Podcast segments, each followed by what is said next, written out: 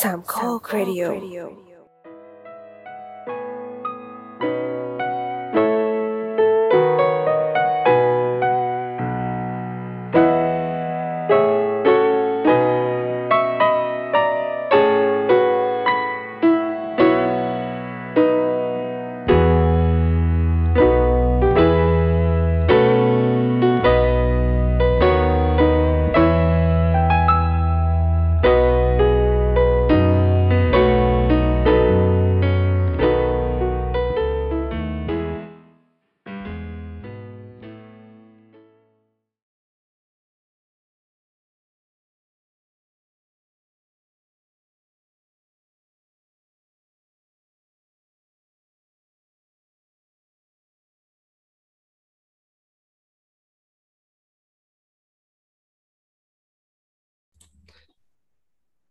ครับผม สวัสดีครับ อ่า วันนี้ก็เป็นวันพุธอันสดใสของท่านผู้ฟังนะครับ รายการ Project H นะครับของสามโคกเรดิโอครับ ผมครูไผ่ครับ วันนี้ผมมาคนเดียวนะครับ เพราะว่าพี่โดมติดธุระนิดหนึ่งธุระด่วนมากนะครับนะ ก็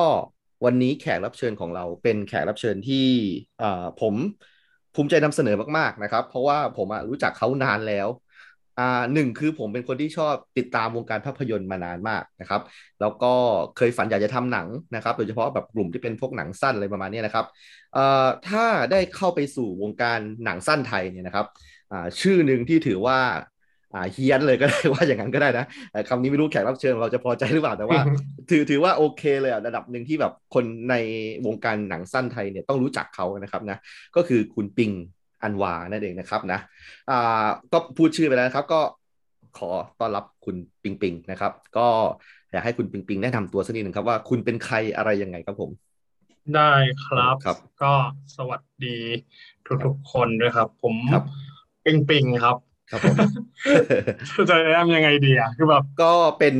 ผู้กำกับหนังไหมเอาจริง ๆ แล้วสิ่งที่คุณทำแบบแอคทีฟอะไรที่กับคุณเนี่ยนิยามตัวเองว่าคุณเป็นอะไรอย่างเนี้ยเป็นอินฟลูเอนเซอร์เป็นยูทูบเบอร์เป็น เออ เป็นคอนเทนต์ มัน ค เป็นห รี ลา เอย อย่าง เตอร์ มากเลยอะ เออเออเออเออ มันดูเป็นหลายอย่างมากเลยอะแต่ ครับครับ แต่ถ้าแบบว่าแบบที่อยากเป็นแล้วอยากเป็นแล้วภูมิใจอะไรอย่างเงี้ย น่าจะ ครับ เป็น ครับ ในฐานะคนทำหนังดีกว่า เออเนาะเป็น อืม คนทำหนังนะครับ ก็จริงๆแล้วคุณปิงปิงเนี่ยเป็นคนที่อยู่ในยุคแรกๆเลยของการทำหนังสั้น ซึ่งในยุคนั้นเนี่ยผมมองว่ามันยังมันยังยากในการทำหนังเนาะไม่ว่าจะเป็นด้วยอุปกรณ์เป็นกล้องเป็น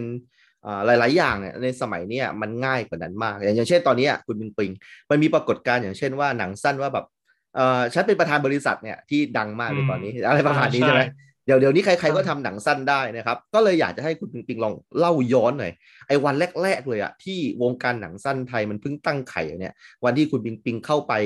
ร่วมอ่าณจุดตรงนั้นนะนะครับ นั้นตอนนั้นคุณทำอะไรอยู่แล้วคุณเริ่ม อืม ทำหนังได้ยังไงตั้งแต่แรกๆเลย ได้ได้ครับ ครับ เดี๋ ผมยควรับ เล่าเล่าย้อนไปนานมากเลยอะ เอาได้เลยได้เลยแอร์ไทม์เต็มที่วันนี้ให้คุณเลย ได้ ค ครั รับ ครับ ครับผมครับ ก็จริง ๆ เมื่อก่อนคือเป็นคนชอบดูหนังอยู่แล้วครับ ตั้งแต่ อื เด็ก ม ๆเลย แต่ว่าไม่ได้ไม่ได้คิดอยากทำหนังสั้นนะครับ ไม่ได้คิดอยากทำหนังสั้นอะไรเลยแต่แต่ก็ถามว่าในฝันก็อยากทำหนังนะครับ แต่แต่รู้สึกว่าหนังสั้นไม่ไม่รู้จะเล่าอะไรอะไรอย่างเงี้ยมันมันเหมือนตอนนั้นมันยังเด็กด้วยแหละ ก็ไม่ได้สนใจ ครับ จนวันหนึ่งก็เหมือนช่วงนั้นเขาก็มีพวกเทศกาลหนังสั้นของมูลนิธิมูลนิธิหนังไทยอะไรอย่างเงี้ยแล้วแหละ ครับ แล้วเขาก็ เอ่อเวลาเวลาเรานึกภาพหนังสั้นอย่างเงี้ยเราก็จะนึกภาพแบบอืมมันต้องบางทีมันก็เป็นหนังที่อาร์ตเนาะอะไรอย่าง ครับ นี้ อืม ซึ่งแต่จริง ๆ แล้วอ่ะตอนนั้นคือเราเราเราเราโลกแคบมากไงเรายัง ค ไม่ รับ ค่อยเห็นอะไรมาก วันหนึ่ง อืม ก็ไปได้ไปดูหนังของเอ่อหนังสั้นเรื่องคนตัดหญ้าครับ ของกลุ่มยอดเซียนสักแห้ง คือมันเป็นหนังเป็นหนังตลกบ้าๆเลยแบบเหมือน อ่าอ่า ฟิลเหมือนนั่งดูแล้วแบบเหมือนนัดเพื่อนมาเล่นแล้วก็แบบสร้างเรื่องสร้างราวอ่ะ อืม แบบ เดี๋ยวยเนี่ยอด นะ เดี๋ยวผลโทษดีนะ ยอดเสียงซักแห้งนี่เป็นเป็นกลุ่มที่มีพี่ทันอยู่ด้วยไหม ใช่ครับ เออเออ ใช่ มี ครับ พี่ทันอยู่ด้วยเนาะโอเค คือพี่ทันนี่ ใช่ แกก็เป็นดิสติบิวเตอร์ไหมหลังๆนี้ผมเคยเห็นแกเอาหนัง ใช่ เข้ามา ครับ ฉายนะครับนั่นคือโอ้โหตั้งแต่แบบนั้นเลยนะ คุณไปดูหนังเรื่องคนตัดหญ้ามาก่อน ใช่แล้ว เอ่อ ได้แรงบันดาลใจ เออเออคนตัดหญ้านี่มันเป็นเรื่องราวยังไง เท่าที่คุณพอจำได้มันน่าจะนานมากแล้ว ก็มันเป็นเรื่องของเอ่อมันสมมุติว่าเป็นมันเป็นสนามฟุตบอลอย่างเงี้ย อ่าอ่า แล้ว ครับ แล้วมันเคยมีเหตุการณ์ฆาตกรรมหมู่ที่ฆ่าเอ่อแบบเป็นฆาตกรเนี่ยมันชื่อตู้สมยศเท็กซัส มัน โอค มันเป็นคนคล้ายๆแบบ เออ ทำ เออเออ เดี๋ยวนึกก่อนมันเหมือนเป็นคนดูแลย่าแถวนั้นแล้วมันก็รู้สึกโมโห ว่า ครั ถ้า บ เกิดใครไปเหยียบย่าเนี่ยมันก็จะโกรธเพราะเหมือนไปย่ำย่ำยีแบบจิตวิญญาณความเป็นต้นย่า โอเค แล้วมันก็ โอ้โห มันก็เลยต้องฆ่านักบอลครับ อ่า เพราะนักบอลเนี่ย เป็นคนที่เหยียบหญ้า ใช่ใช่ครับ โอเค make sense อยู่นะ เออเออเออ คือด้วย ก็ ความที่ตอนนั้นพล็อดมันแบบมันมันเป็นหนังที่แบบเขาเรียกว่าอะไรอ่ะเฮ้ย ครับ มันไม่ต้องแบบปีนกระไดหรือว่าต้องแบบมีโปรดักชันใหญ่ๆ คือตอนนั้นนะ เออ ถ้าเกิดว่าถ่ายแล้วดูมีโปรดักชันเนี่ยคือมันแพงกว่าตอนนี้มากเลยนะ อ่าอ่า คือ อ่าเข้าใจ คือตอนเนี้ยมันมีแบบอุปกรณ์เล็ก ๆ เยอะที่ถ่ายแล้วมันดูดูดูแบบทำให้ดูแพงอะ อ่า แต่ตอนนั้นอ่ะมันคือถ้าเรื่องไหนที่ฟอร์มดีอ่ะแสดงว่า อ่า เรื่องนั้นคือใหญ่จริง แต่ อ่า เรื่องนั้นมันเหมือนเป็นเปิดโลกที่ทำให้เห็นว่าแบบเฮ้ยมีกล้องวิดีโอมีอะไรอย่างเงี้ย เออ เราก็สามารถเล่าเรื่องได้แล้ว ครับอืม เออตอนตอนนั้นก็โอ้ยตอนนั้นยังไม่รู้จักพวกแก๊งยอดเซียนเลยนะ แต่แค่เราดูงานเขาเฉย เออเออเออ ๆ อ อืม ก็ อืม แล้วก็ตอนนั้นก็เหมือนเรียน เดี๋ยวเดี๋ยว เรียน ผมผม รำ ถามนิดนึง การไปดูงาน ได้ครับ อะไรแบบเนี้ยมันมันต้องไปดูที่ไหนครับในสมัยนั้นอะหอศิล ขอ ป์ งผม ยังไม่มีใช่ไหมตอนนั้นอะ ตอนนั้นหอศิลป์น่าจะยังไม่มีครับเหมือนตอนนั้น เเออ ถ้าถ้างานฉายแรกที่ผมไปอ่ะน่าจะเป็นสีลม อ๋อ มัน มันจะมีที่ฉายอยู่ มันเป็นพวกอาร์ต เล็กๆ แกลเลอรี่แบบเนี้ยครับผม ใช่ อืม แต่ว่าแต่ว่าตอนที่ผมดูงานยอดเซียนผมดูดูในเว็บนะเหมือน อ๋อ เขาเอามาลงออนไลน์แล้วอะไรอย่างงี้ ครับครับครับอ๋ออ ม นั่นก็คือเป็นแรงบันดาลใจให้คุณเลยว่า เฮ้ย การทำหนังสั้นแม่งไม่ต้องอาร์ตอะไรขนาดนั้น ตลกตลกสนุก ใช่ สนุกบ้าบ้าๆบอๆก็ทำได้นี่หว่าอะไรประมาณนั้น อืม อืม ใช่มันมันเปิดโลกมากครับ ตอนนั้น อืม ก็เล อืม ยแบบ ก็คุยกับเพื่อนกัน ก็มี อืม เพื่อนอีกคนนึงก็เหมือน เออ มาทำหนังกันดีกว่าเนี่ยมีกล้องวิดีโอมีอะไรอะไรอย่างนี้ คือเราเราไม่ได้เรียนนิเทศ ไม่ได้เรียนภาพยนตร์นะแต่ว่าเพื่อนน่ะเรียน เออคุณปิงเรียนอะไรครับตอนนั้น ตอนนั้นผมเรียนรามคำแหงครับ อ่าเป็น น่าจะคเพิ่ง ณะ เข้าประมาณปีหนึ่ง อ๋อ เอ่อเข้าสื่อสารมวลชน อ๋อ ครับ มันก็ตรงสายอยู่นะ มันก็ตรงสายอยู่ มันมันเหมือนจะตรงแต่ก็ไม่ตรงนะถ้ามาเรียนจริงๆอ่ะ เออเออเออเออ คือพอมาเรียนจริง อ๋อ ๆมันมันมันต่างกันมากเลยอ่ะคือเรียน ครับ ฟิล์มมันก็จะได้แบบ เออเกี่ยวกับภาพยนตร์โดยตรงอ่ะแต่พอ ครับ สื่อสารมวลชนมันจะเหมือน อะไรอ่ะพูดถึงเรื่องอะไรการบอดแคสต์เรื่องการพูดออกทีวีกันคือมันหนังสั้นเนี่ยมันเป็นแค่ส่วนแค่ห้าเปอร์เซ็นหรือสิบเปอร์เซ็นจากทั้งหมดเลย อ๋อมันมันคล้ายคล้ายๆว่ามันมาคณะนี้จะปั้นคุณไปแบบกรมประชาสัมพันธ์อะไรประมาณนี้ ใช่ไหม มัน ไปทำงาน ใช่ ดู มันคือ วิทยุโทรทัศ ประมาณนั้ น์ น ที่เป็นทางการประมาณนั้นนะ ใช่ใช่ครับ มันก็จะมี อ่าฮะ ความความนั้นอยู่ อ๋อ เรา ครับ ต้องต้องบอกตรงๆ ว่าตอนสมัยเรียนนี่ไม่ได้ตั้งใจเรียนเท่าไหร่ด้วย อ่าอ่าอ่า เพราะเพราะรู้สึกว่าเข้าไปก็แบบมันไม่ใช่ไม่ใช่ทางตัวเองทั้งหมดอ่ะแต่ว่า มันไม่ ที่ สนุก ที่ อย่างที่เราตั้งใจไปด้วยเนอะ ใช่ อืม แต่ว่ามันก็ดีที่มีเพื่อนมีอะไรในตอนนี้นไงก็ ครับ เหมันหลอกมาเล่นหนะ อ๋อ เป็นในขณะที่เพื่อนคนอื่นในในคณะตอนนั้นน่ะ คือเขาก็เหมือนทำหนังเพื่อแค่ส่งวิชาอะไรอย่างเงี้ย ครับ แต่เราอ่ะทำไม่หยุด เลย คือเราเราทำเราก็ส่งประกวดส่งประกวดบ้างหรือไม่ก็แบบเออส่งไปฉายงานหนังสั้นเนี่ย ก็เลยดูเป็นคนที่เหมือนมีผลงานเยอะอยู่คนเดียว อ๋อ แต่ว่าหนังเรา ฮะ ในตอนนั้นมันก็ไม่ใช่หนังแบบโปรดักชันดีนะ ด้วยความคที่รั เรา บ ดูยอดเซียนไง อ่าอ่าอ่าอ่า อ่าหนังเรามันก็จะเป็นแบบเหมือนประมาณว่าใช้กล้องวิดีโอนี่แหละ แล้วก็มาเล่าเรื่องแบบ มันเล่าเรื่องแบบคล้ายๆว่าไงมันเป็นจินตนาการอะของตอนนั้น อ่าอ่าอ่า อย่างเรื่องแรกที่ผมทำมันก็เป็น อ่า เออเป็นหนัง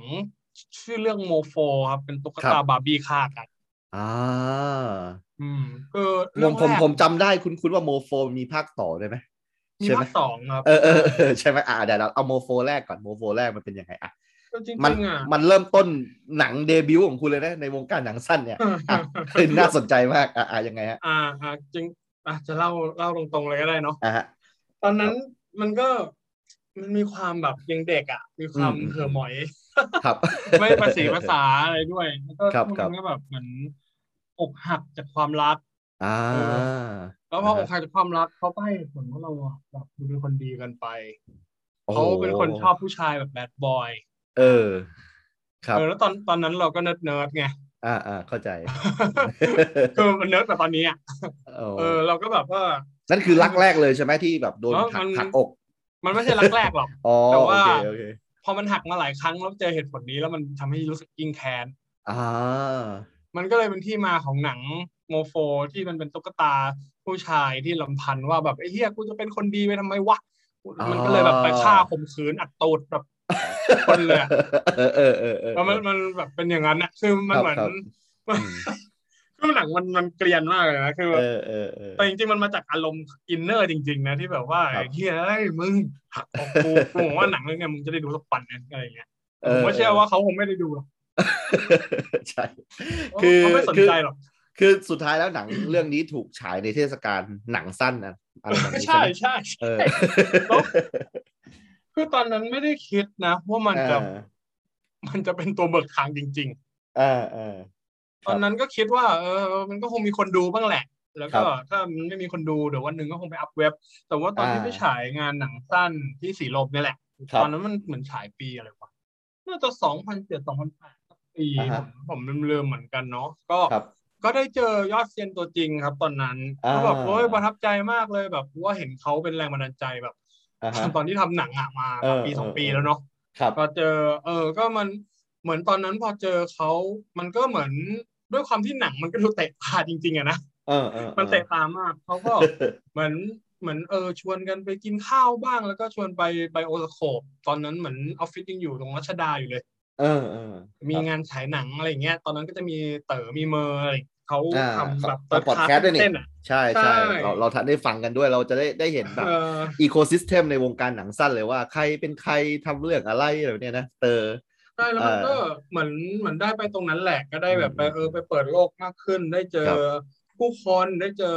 ตอนนั้น อืม แบบก็โอ้โหรู้จักหลายคนเลยแบบ เฮ้ย ผมจำได้ว่า เป็นโลกใหม่จริง ไบโอสโคปเคยแตกลายแบบทำแมกกาซีนเกี่ยวกับหนังสั้นไทยด้วยเนาะชื่อ ใช่ครับ ฟิลมึง ชื่อ อะไรสักอย่าง ฟิล นะ ฟิล เออ แมกกาซีนครับใช่ ฟิลแมกกาซีนเนาะอืม อืม ก็ถือว่าตอนนั้นอ่ะ มันบูมจริงๆอ่ะแล้วแล้วนั่นนั่นคือยุคที่คุณเข้าไปด้วยใช่ไหมในยุคนั้นอะ ใช่ครับ ก็ อ๋อ เป็นยุคที่ เออ เข้าไปพอดี เป็นยุคที่แบบกำลังเริ่มมีการผลักดัน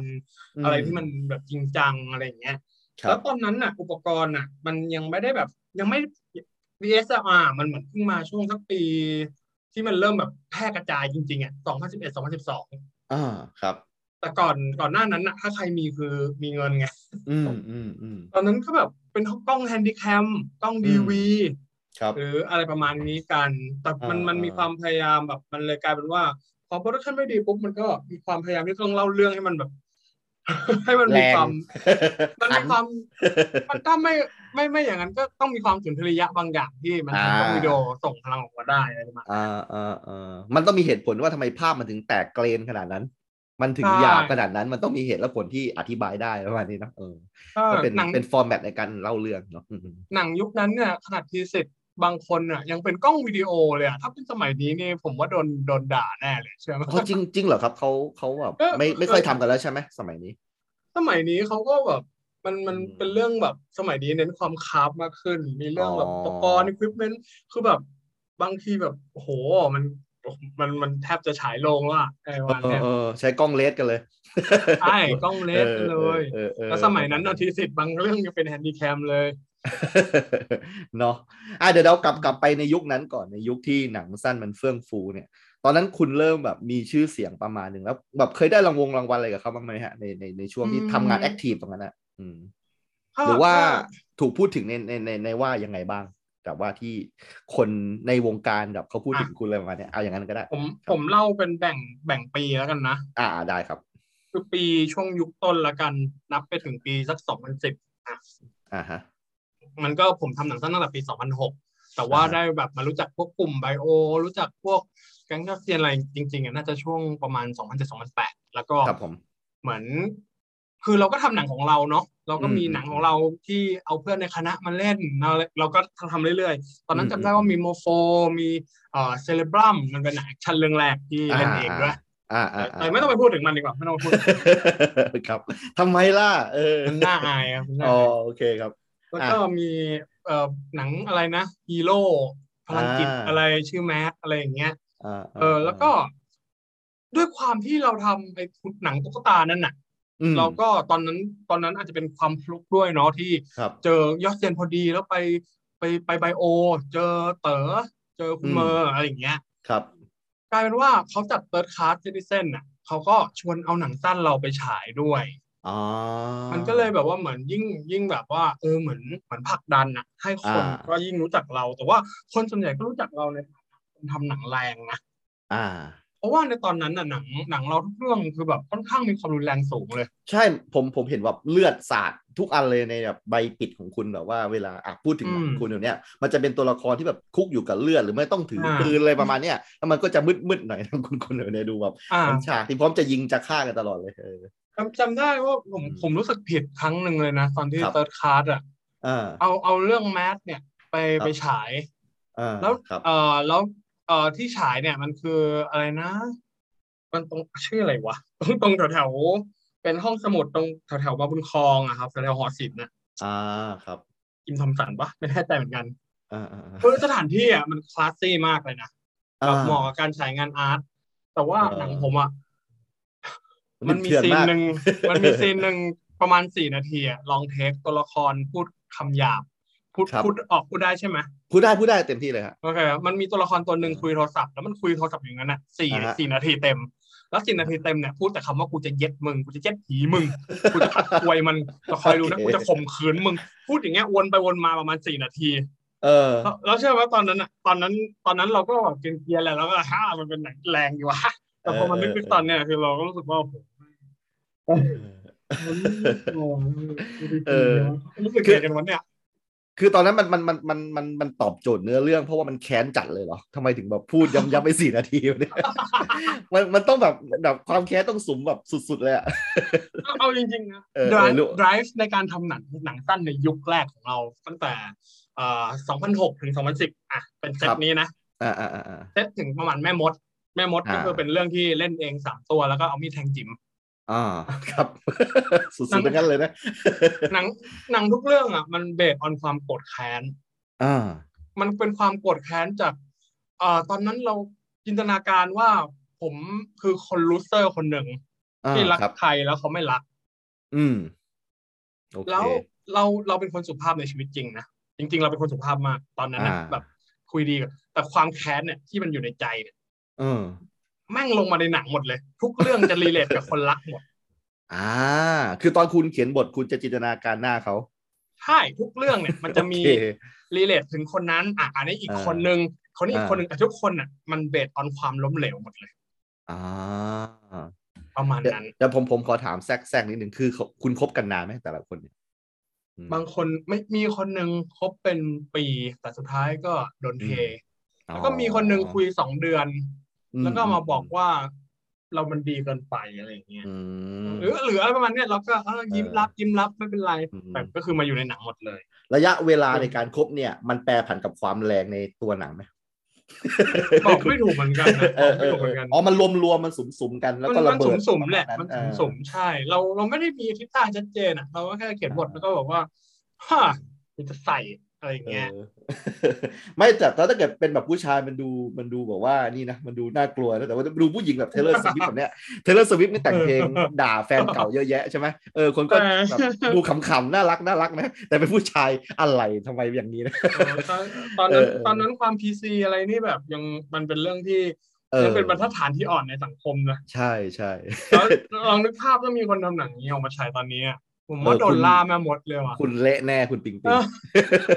เออ เออ แต่ เนาะ แต่อันนั้นมันคือพลังความแค้นในตอนนั้น มันเป็นความแค้นของความเป็นวัยรุ่น เราอายุประมาณแบบยี่สิบเอ็ดยี่สิบสองอ่ะ เออ มันมัน ใช่ มันก็มันก็เดือดอ่ะ เออ แล้วยิ่งแบบ เออ ยังแบบไม่เคยมีแฟนเป็นตัวเป็นตนจริง ครับ อืม โอเค ก็ก็เข้าใจได้นี่นี่คือแรงขับของหนังในยุคแรกของคุณ จะจะเรียกว่ายุคแรก ใช่ครับ ได้ไหมยุคยุคที่แบบ ๆ ว่า ยุคแรกครับยุคแรก ใช้ความโกรธแค้น ของการ อืม โดนเท ในการเป็นแบบรีซอสในการผลิตงานต่างๆ แล้วมันเกิดอะไรขึ้นกับยุคต่อไปครับทำไมคุณไม่ทำแนวทางนี้ต่อ คือพอยุคต่อไปเนี่ย ผมก็ยังชอบทำหนังแรงๆนะ อ่าอ่าอ่าครับ แต่อยากจะเล่าเรื่องมากขึ้น อ่า คือเรามีความคือความฝันจริง ๆ ของของผมอ่ะจริ ครั ง บ ๆผมอยากเล่าเรื่องเป็นหนังยาวนะ อ่า คือเราจะชอบมีแบบนิสัยตอนเด็กอะคือชอบคิดเรื่องตั้งแต่เด็กแล้วก็จดใส่หนังสือเรียนเราเชื่อไหมาว่าเรื่องบางเรื่องในหนังสือเรียนที่หนังสือเรียนหายไปแล้ว แต่เรายังจำเรื่องราวนั้นได้อะไรอย่างเงี้ย อ่า แล้วมันก็จะอยากแบบว่า มันจะมีความพาชั่นในเชิงแบบเออเราอยากเอาเรื่องเนี้ยมาเล่าเป็นหนังยาวอยากเอามาเล่าเป็นหนังสั้นแล้วแต่ว่าจะเอาไปอะไรอะตอนนั้น ตอนนั้นถามว่าตั้งใจเรียนไหมไม่ตั้งใจเรียนเลย สนใจแต่เรื่อง อืม อยากจะทำหนังเนี่ยแหละ ครับม คือคือเริ่มเริ่มแบบ เริ่มแบบเหมือนไม่เรียนอะรอไปสอบ เราอ่านหนังสือสองวันวันสอบแล้ว อ๋อ มันมันถล่ำถล่ำลึกอะ เออเออเออก็ก็แสดงว่าแรงแรงบันดาลใจตอนเด็กๆ เรื่องของอ่าการเล่าเรื่องการสร้างตัวละครคาแรคเตอร์เนี่ย มันเริ่มที่แบบว่า เออเฮ้ยมันถึงเวลาแล้วว่ะคือเทคนิคทางภาพยนตร์เราคงจะได้ประมาณหนึ่งแล้ว เพราะว่าเราทำมาหลายเรื่องแล้ว เข้าใจกระบวนการถ่ายการคุมคนการอะไรแบบนี้เนาะอ่ะต่อไปเราจะทำหนังเล่าเรื่องบ้างแล้ว อย่างนั้นใช่ไหมถูกต้องเนาะ อ่าใช่ครับ พอเข้าประมาณปีสองพันสิบ ครับ ผมก็เกิดเมกะโปรเจกต์เรื่องหนึ่ง อ่าอ่า เป็นเป็นแบบไม่ไม่ได้ส่งอาจารย์ไม่ได้อะไรด้วย แต่แค่แบบว่าตอนนั้นเราเพื่อนเยอะแล้วเพื่อนทุกคนก็ในมอก็พร้อมมาเล่นฟรี พร้อม แบบเราก็เขียนเรื่องเลยเป็นหนังยาว ครับ เรื่องเกี่ยวกับตัวละครอยู่ในโลกอนาคตอนาคตอีกไม่ไกล มีอาชญากรจะไม่หมดเลยแล้วพระเอกก็มีพลังจิต อืม แล้วก็อะไรนะ ต้องปกป้อง ผู้หญิงคนหนึ่งที่โดนแมงดาโรคจิตตามล่าว่าจะเอาไปขายตัว เออ แต่เพลินว่าผู้หญิงคนนี้ก็อ้างว่าตัวเองเป็นมนุษย์ต่างดาว อืมซับซ้อน ถ้าเอาไป อีก ขายถ้าเอาไปขายตัวเนี่ยนางสามารถสั่งให้โลกระเบิดได้ อ๋อ คือคือมันฟังดูเพี้ยนๆนะ แต่หนังคือมันเล่าจริงจังมาก แต่เล่าจริงจังคุณต่ำคือหนังมันก็ถ่ายด้วยกล้องวิดีโอแหละ แล้วเพื่อนบางทีก็ไม่ยังใส่ชุดนักศึกษากันอยู่เลยอะบางคน ครับ อะไรอย่างเงี้ย แต่ว่ามันเล่าเล่าจริงจังแบบเล่นแบบเล่นแบบจริงจังมาก เออ ทุกทุกคนก็คิดว่าตัวเองเป็นบทบาทนั้นจริง ๆ คิดว่าเป็นมนุษย์ต่างดาวจริง ๆ คิดว่าเป็นแมงดาจริงๆอะไรประมาณนี้ ใช่ โอเคนะฮะ มันมันขัดกับโปรดักชันที่มันเตี้ยต่ำแต่ว่า ซึ่งเอาเอาจริงคุณคุณก็คุณอาจจะเป็น acting coach ที่ดีก็ได้นะ คุณสามารถจะบิวเพื่อนให้แบบว่า เชื่อในตัวละครตัวนี้ได้ว่ามันมีอยู่จริงนะว่ามึงอะไรแบบนี้นะเออ เล่นอย่างนี้สิว่า ใช่ใช่มันรู้เป็นอย่างนั้นจริง เออ แต่ในในเรื่องเนี่ยก็มันก็มีเอฟเฟกอยู่นะ มีแบบเลือดปลอม มีอะไรกระจุยกระจายที่เสียเสื้อผ้ากันไปเยอะมากในหนัง เออเออเฮ้ยแต่ว่าเรื่องเลือดนี้ผมรับประกันหนังบุญได้แบบมัน มันมีในทุกเรื่องนะมันมีเยอะด้วยนะ อ๋อก็เรื่องเรื่องนี้เรื่องนี้ก็คือเป็นเรื่องแรกที่มันดูเป็นการเล่าเรื่องถูกต้องไหมครับ ใช่เรื่องนี้แหละ ทำให้ดรอปเรียนเลย เฮ้ย ขนาดนั้นเลยเหรอ ดรอปเรียนเลยฮะ ดรอปเพื่อมาทำเลย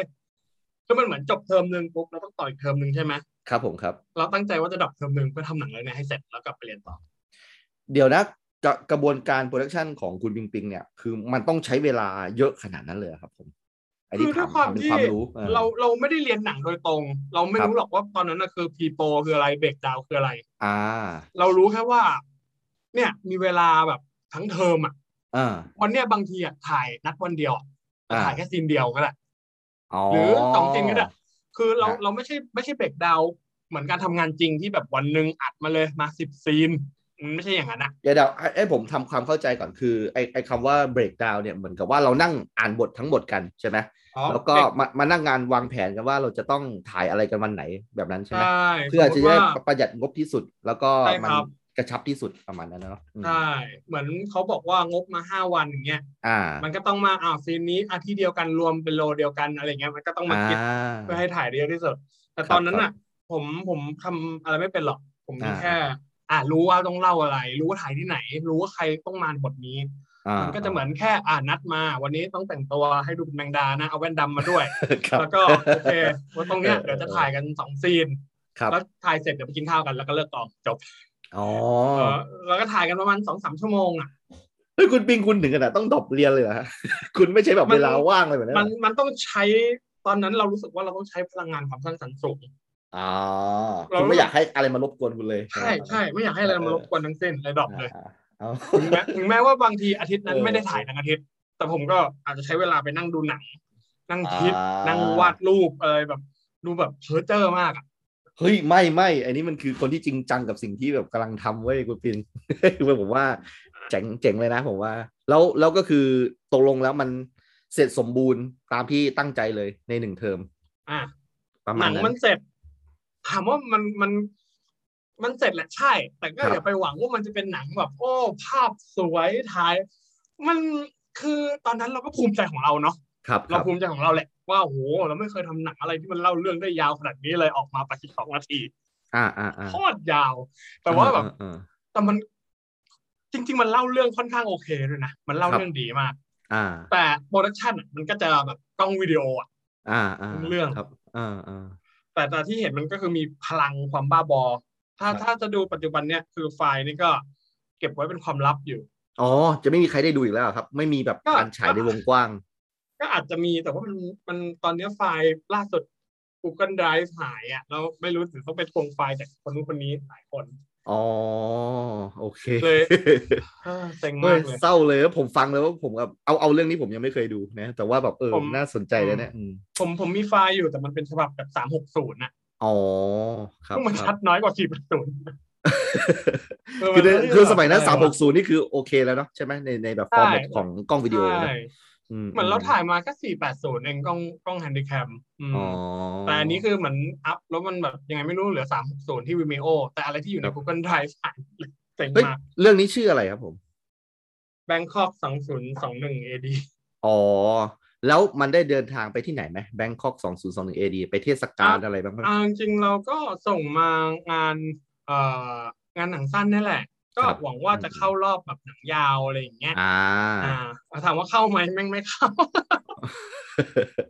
เฮ้ย แต่มันไม่ใช่ประเด็นมันไม่ใช่ประเด็นประเด็นก็คือเราได้ทำแล้วแหละเออสิ่งที่เราตั้งใจ อ่า มันได้ทำมันได้ทำ อ่าเออครับ มัน อื มันก็ได้ฉายนะ มันก็มีคนมาดู ดูเยอะอยู่ เออเพราะเพราะ เออ คุณก็เริ่มมีชื่อเสียงในวงการหนังสั้น ก็อ่ะ อ่า ชื่อคุณขึ้นมาใช่ไหมครับ ก็มีแต่คน เออ แบบว่า อยากจะลองดูงานใหม่ของคุณเลยประมาณนี้เนาะ อืม อันนี้อันนี้ก็คือเป็นเรื่องแรกสำหรับหนังยาวเล่าเรื่อง 82 นาทีถูกต้องไหม อ่าใช่ครับ82นาทีครับ มันคือเกือบสองชั่วโมงเลยเนาะเอาจริงๆแล้ว ใช่ เออเออรายการนะมันเป็นหนังแบบเหมือนกับหนังจริง ๆ เลย ทีนี้แล้ว อืม ยังไงต่อหลังจากเรื่องนี้ เพราะหลังเรื่องเนี้ยทิศทางเรื่องอื่นผมอ่ะอ่ะ อืม มันก็ยังไม่ได้รางวัลไม่ได้อะไรหรอกมันก็ ครับ เป็นคนก็รู้จักแหละแต่ว่า อืม อืม เราก็ยังทำอะไรไปเรื่อยๆเนาะ ครับอืม แต่หนังหนังช่วงหลังมาเนี่ย หมายถึงในช่วงนั้นอะมันก็จะเริ่มเป็นทิศทางว่าจะมีการเล่าเรื่องให้ซับซ้อนยิ่งขึ้น อ่า อย่างมันมีอีกเรื่องหนึ่งก็ชื่อเรื่องเอ่ออะไรนะเอ่อ Secret Life of Her ครับ ครับอืม แต่จริงๆ ผมมาเพิ่งตั้งชื่อไทยทีหลัง อืม ว่าชื่อว่าผีขี้เย็ดครับ โอเคฮะ เพื่อเพื่อ จะ เอาลง YouTube แล้วให้คนเสิร์ชเจอ ผีขี้เย็ดได้เราพูดได้เราพูดได้รายการนี้โอเคอยู่ โอเค โอเค ครับ อ่าก็ถ้าเสิร์ชคำนี้จะเจอใน YouTube ก็น่าจะนะ ถ้าช่อง โอเค เก่าเจอแต่ช่องใหม่เนี่ยแบบต้องหาหาหน่อย อ่ะโอเค อ่ะ เผื่อว่า ก็ ถ้าผู้ฟังจะจะปิดในตอนนี้เราไปดูผีขี้เย็ดก็ได้เลยแล้วเดี๋ยวมาฟังต่อนะครับเดี๋ยวคุณปิงจะเล่าถึงเนื้องานตัวนี้อ่ะอ่ะคุณปิงต่อเลยอ่ะผีขี้เย็ดเป็นไง อ่ะมันก็เป็นหนัง มันเป็นหนังรักก็เป็นหนังรักแบบว่า เออ เป็นเรื่องราวของ คือเราไม่ต้องพูดเนื้อเรื่องมากหรอก เอาเป็นว่า อ่ามั มันมีความ อ่า ซับซ้อนมากขึ้น มันเป็นเรื่องราวแบบ อ่ามี มีเรื่องจิตวิทยามากขึ้น เช่น ตัวละครผู้หญิงเคยโดนข่มขืน มาหา อ่า ผู้ชายที่เป็นเอ่อรักแรกสมัยเรียนอะไรอย่างเงี้ย มาให้ขอความ อ่า ช่วยเหลือเพราะหนีหนีมาจากโจรข่มขืน ครับ สุดท้ายโจรข่มขืนผมมาฆ่ากันตาย อืม สุดท้ายเกิดอะไรขึ้นไม่รู้ดันฆ่าหันศพกัน แล้วก็อยู่ด้วยกันอย่างมีความสุข แต่ทีเนี้ยผี ผีตัวที่มันข่มขืนน่ะมันก็กลับมาแล้วมันบอกว่ามันจะมาข่มขืนเหมือนเดิม อืม ทำให้ ซับซ้อนจริงครับคุณปิง บอกว่ากูจะกลับมาข่มขืนมึงถึงกูจะตายไป เออ แล้ว อ่า อ่าก็เลยกลายเป็นเป็นเรื่องเป็นราวเป็นปัญหาอะไรไป มันก็จะมีความซับซ้อนแบบ แต่มันก็จะอยู่บนตะกะประหลาดประหลาดๆ ซับซ้อนจริง ยอม เออโอเคนะครับ แล้วเรื่องนี้ก็คือใช้ทีมงานเดิม นักแสดงกลุ่มเดิมที่เคยเล่นกับบางกอก อ๋อ 2010 AD ไม่ไม่ครับ เรื่องนี้เป็นทีมทีมงานเป็นเพื่อนใหม่ทีมงานใหม่ที่รู้จักจากเอ่อหนังครับวาดวง อ๋อหนัง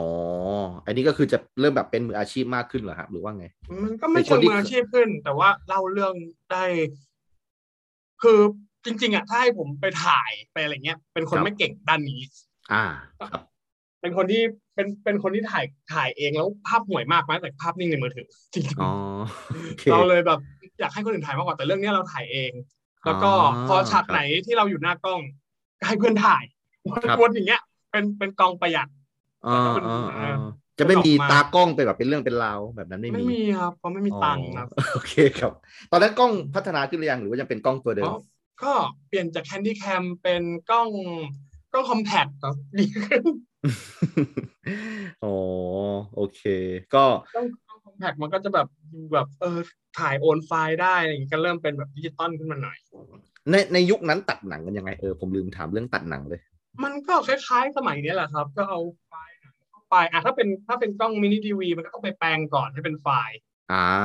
ครับ อ่ะไฟล์แล้วตอนนั้นตอนนั้นมันไม่มีเอ่อ external ไม่มีอะไรด้วยนะมันก็ อ่า แปลงไฟล์ อ่า แล้วไลฟ์ใส่ดีวดีแล้วก็เป็น อ่า ดีวดีลง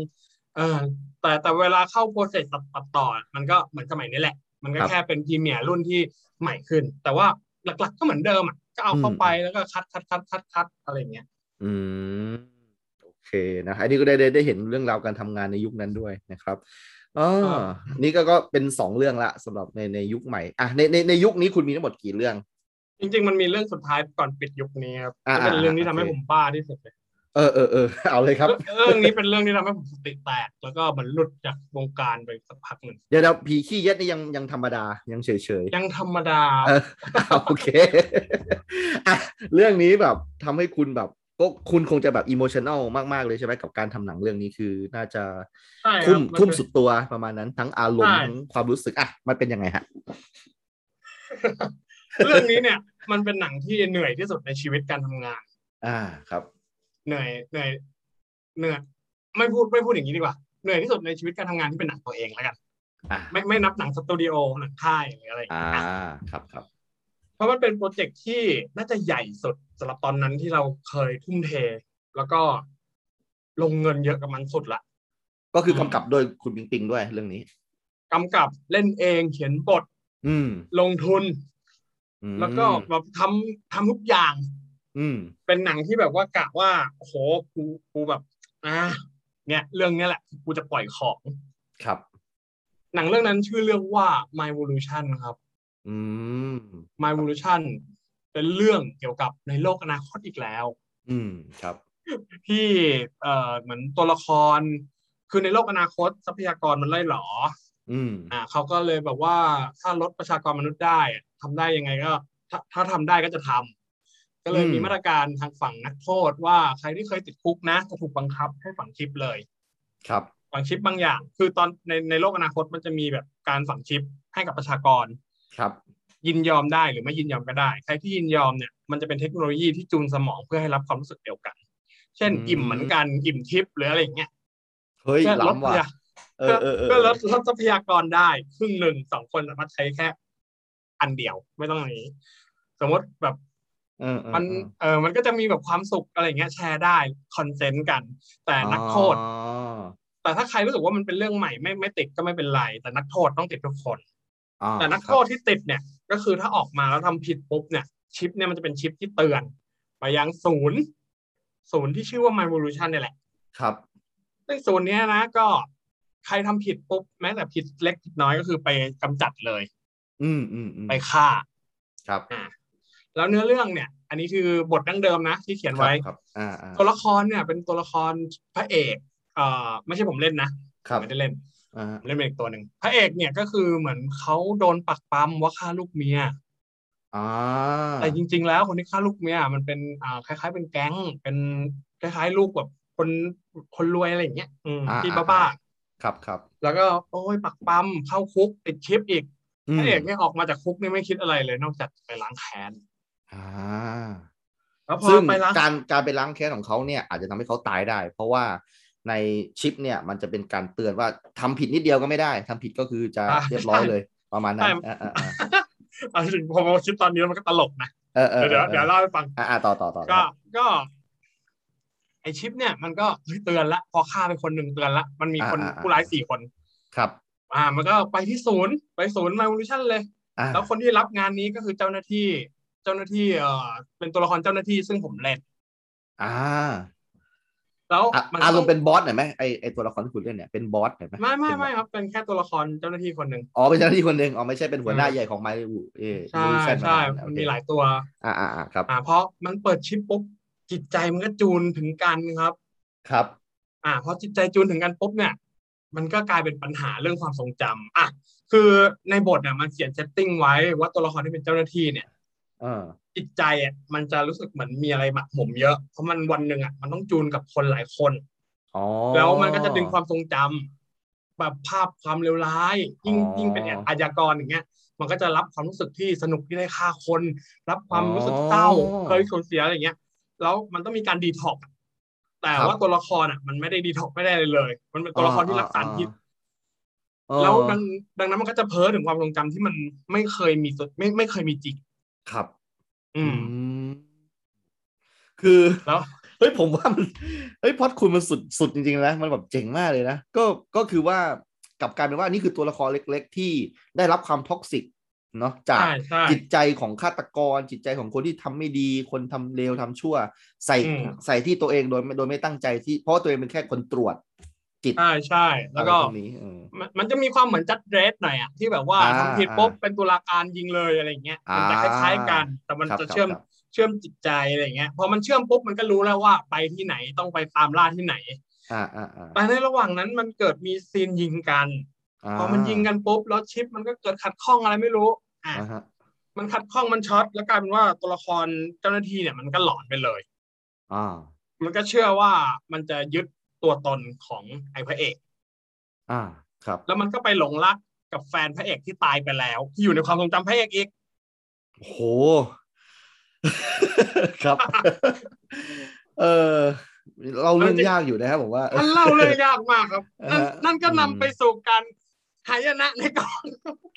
คือคือเอางี้เอาพอคุณปิงพูดตรงเนี้ย ผมนึกถึงตัวละครใน Inception อะใช่ไหมตัวละครอ่า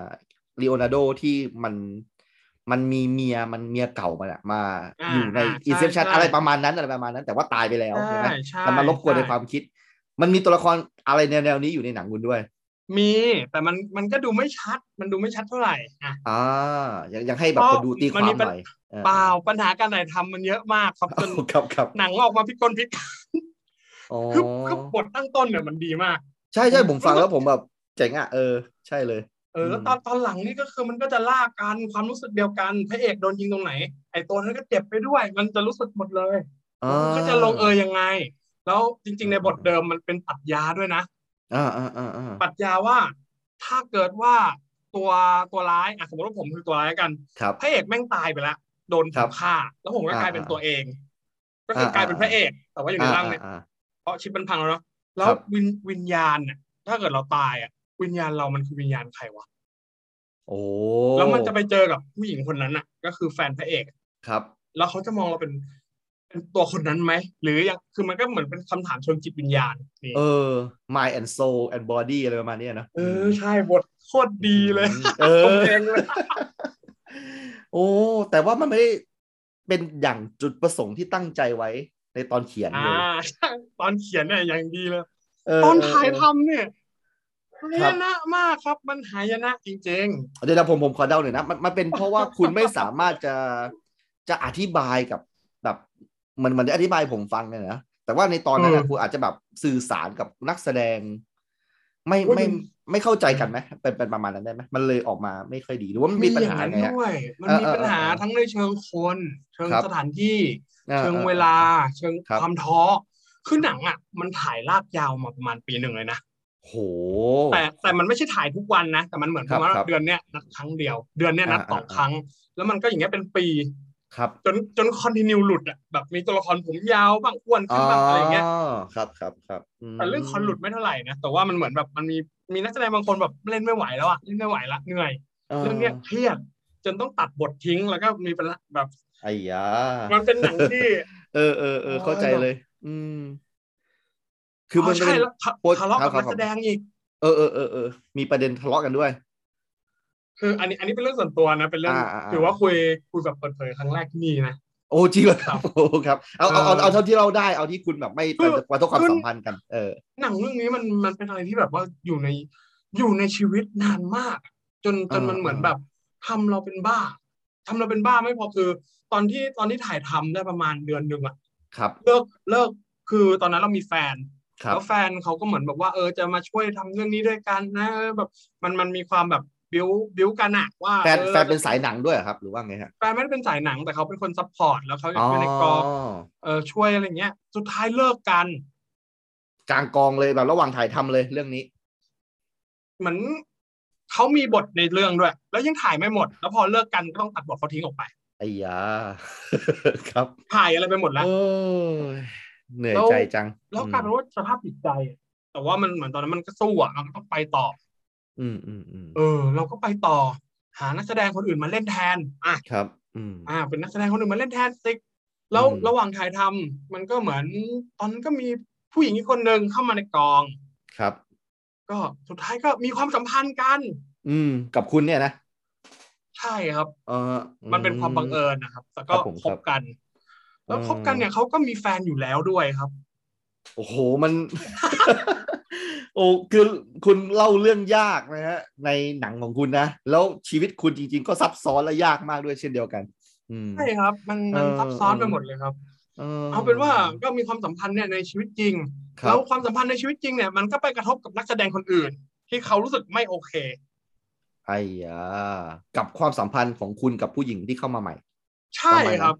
อ่า อืมอืม เป็นความปัญหาความไม่พอใจ เป็นแบบ อืมอืม ผมไม่มาถ่ายละผมไม่มาถ่ายละอะไรอย่างเงี้ยนึกออกปะ ไอ้ยา โดนดองโดนโอ้โห เออเออ แบบกว่า แล้ว มัน แล้วแล้วแล้วคุณก็ไม่ได้แบบมีคอนแทคเหมือนกับดาราจริงๆไงนึกออกไหมคุณเป็นแบบ อืม กองที่เป็นมิตรภาพเป็นเพื่อนกันมาช่วยช่วยๆกัน ใช่ นะเออ มันมันเสียหายทั้งเรื่องความ เออ สัมพันธ์ส่วนตัวความสัมพันธ์เพื่อน ครับ แล้วก็เป็นชู้อีกเป็นชู้ผัวจับได้มากระทืบผมอีก เดี๋ยวนะครับ มีมีการแบบมีกระทืบอะไรกันด้วยฮะ ใช่ครับ แต่ไม่ใช่ในกองนะ อ่ะเข้าใจเข้าใจเข้าใจแบบว่าในไอ้นี่ใช่ไหมอืม ในชีวิต เออ แล้วก็อ่ะ อืม เลิกกันไปปุ๊บ เลิกกับแฟนแฟนจริง เลิกกับแฟนชู้ อืมอืม แล้วก็คบคนใหม่อีก ครับ ซึ่งเป็นหนึ่งในนักแสดงในเรื่องอีก เท่ากับว่ามีตัวละคร ผู้หญิงสามคนที่อยู่ในเรื่องเนี่ยที่มีความสัมพันธ์กับผม รักรักเลิกเลิกๆกันสามคน ใช่ครับทั้งสามคนเนี่ยอยู่ในหนังหมดเลย แต่ผมไม่บอกนะว่าใคร อ่า พระ โอ มัน เคโอป็นรื่ง เคครับส่วนตัว อ๋อไม่ แต่ ไม่ ว่า ไม่ พอ ไม่ไม่ต้องบอก พอ อะไร เรา ครับโอเคแค่นี้ผมก็รู้สึกช็อกแล้ว ครับผม แล้วพอเรากลับมาดูเราเห็น อืม อดีตในเนี่ยเยอะเกินไปมันเป็นอดีตเป็นปีที่เหมือนมี อืม ความผิดผันสูงมาก อ๋อ อืมพลิกผันมากเลย แล้วถ่ายมาเนี่ยจากบทร้อยเปอร์เซ็นต์เนี่ยมันถ่ายมาหกสิบเปอร์เซ็นต์ ซึ่งถ้าไม่ครบร้อยนี่ผมว่าไม่รู้เรื่องนะเอาจริง อ่านั่นแหละนั่นแหละคือปัญหา เออเออขาดไม่ได้เลยอะผมว่ามันมันดูทุกอย่างมันดูเติมเต็ม ซึ่งกันและกัน ใช่ใช่ สำ ใช่ คัญกัน เพราะเพราะมันแบบ อ๋ หกสิ อ บเปอร์เซ็นต์ปุ๊บแล้วมันก็มันมันมันมันจะมันถึงจุดที่มันท้อแล้วอ่ะแล้วก็เชื่อว่า มม มันคงไม่มีการกลับมารีวิวเนียนถ่ายใหม่แล้วแหละ ครับ อ่า อืมอืมอืม เพราะคนที่แตกหัก มันก็หักไปเลยจริงๆทั้งแฟนเก่า แฟนที่ อืม มาเป็นชู้กัน ครับ แล้วก็แฟนใหม่ก็เหมือนเขาเสร็จหน้าที่เขาแล้วอะเออ อื อ มค ก็ รับ ก็เลยไม่ไม่ไม่เกี่ยวก็ได้ เออ ก็ไม่เป็นไร อืมอืม มันก็เลยกลายเป็นว่า เชื่อเราจะไม่ถ่ายต่อจริงเหรอ ก็เลยนัดคนที่ยังอยู่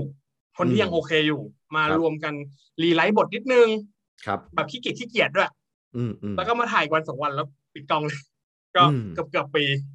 อืมอืมอืม แล้วก็ตัด แต่แต่แต่ ตัด แต่ ก คือตอนนั้นอะตอนที่มีปัญหามากๆเนี่ยคุณปิงมองว่ายังไงก็ต้องปิดกองเรื่องนี้ให้ได้ ต้องเล่าให้จบ ยังไงก็ต้องจบอย่างนั้นก็คือทำแล้วเนาะอืม อืม มันมีความเหนื่อยใจด้วย มันมีความ ครับ เหนื่อยใจเลยถ้าเป็น perfect perfect ขอโทษ ครับ ก็ครับ perfectionist บางคนอ่ะเขาอาจจะแบบว่าว่าไม่ได้ต้องถ่ายตามบทแต่ อืม แต่ อืม ตอนนั้นเรามีความล้า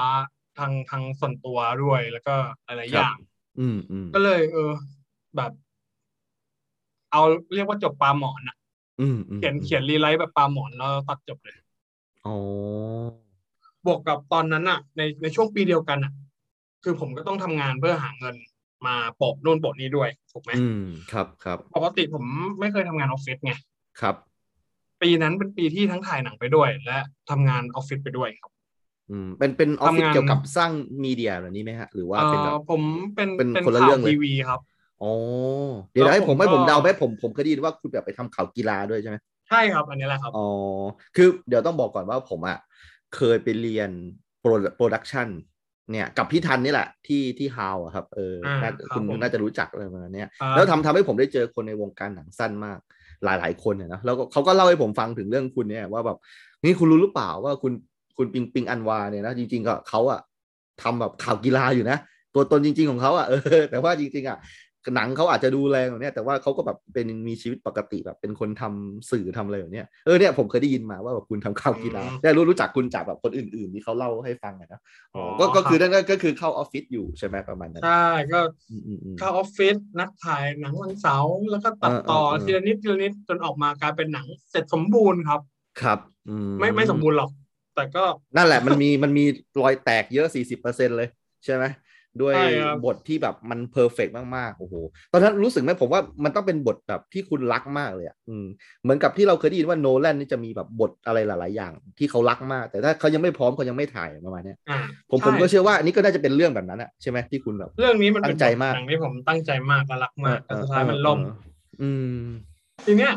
เอ่อมันก็ได้ฉายมันได้ฉายได้ฮาวด้วยเหมือนตอนคนั้รั น บผม พี่ทันชวนให้ไปฉายที่นั่นรอบนึง อ่า แล้วก็มันก็ไปฉายที่เอ่อ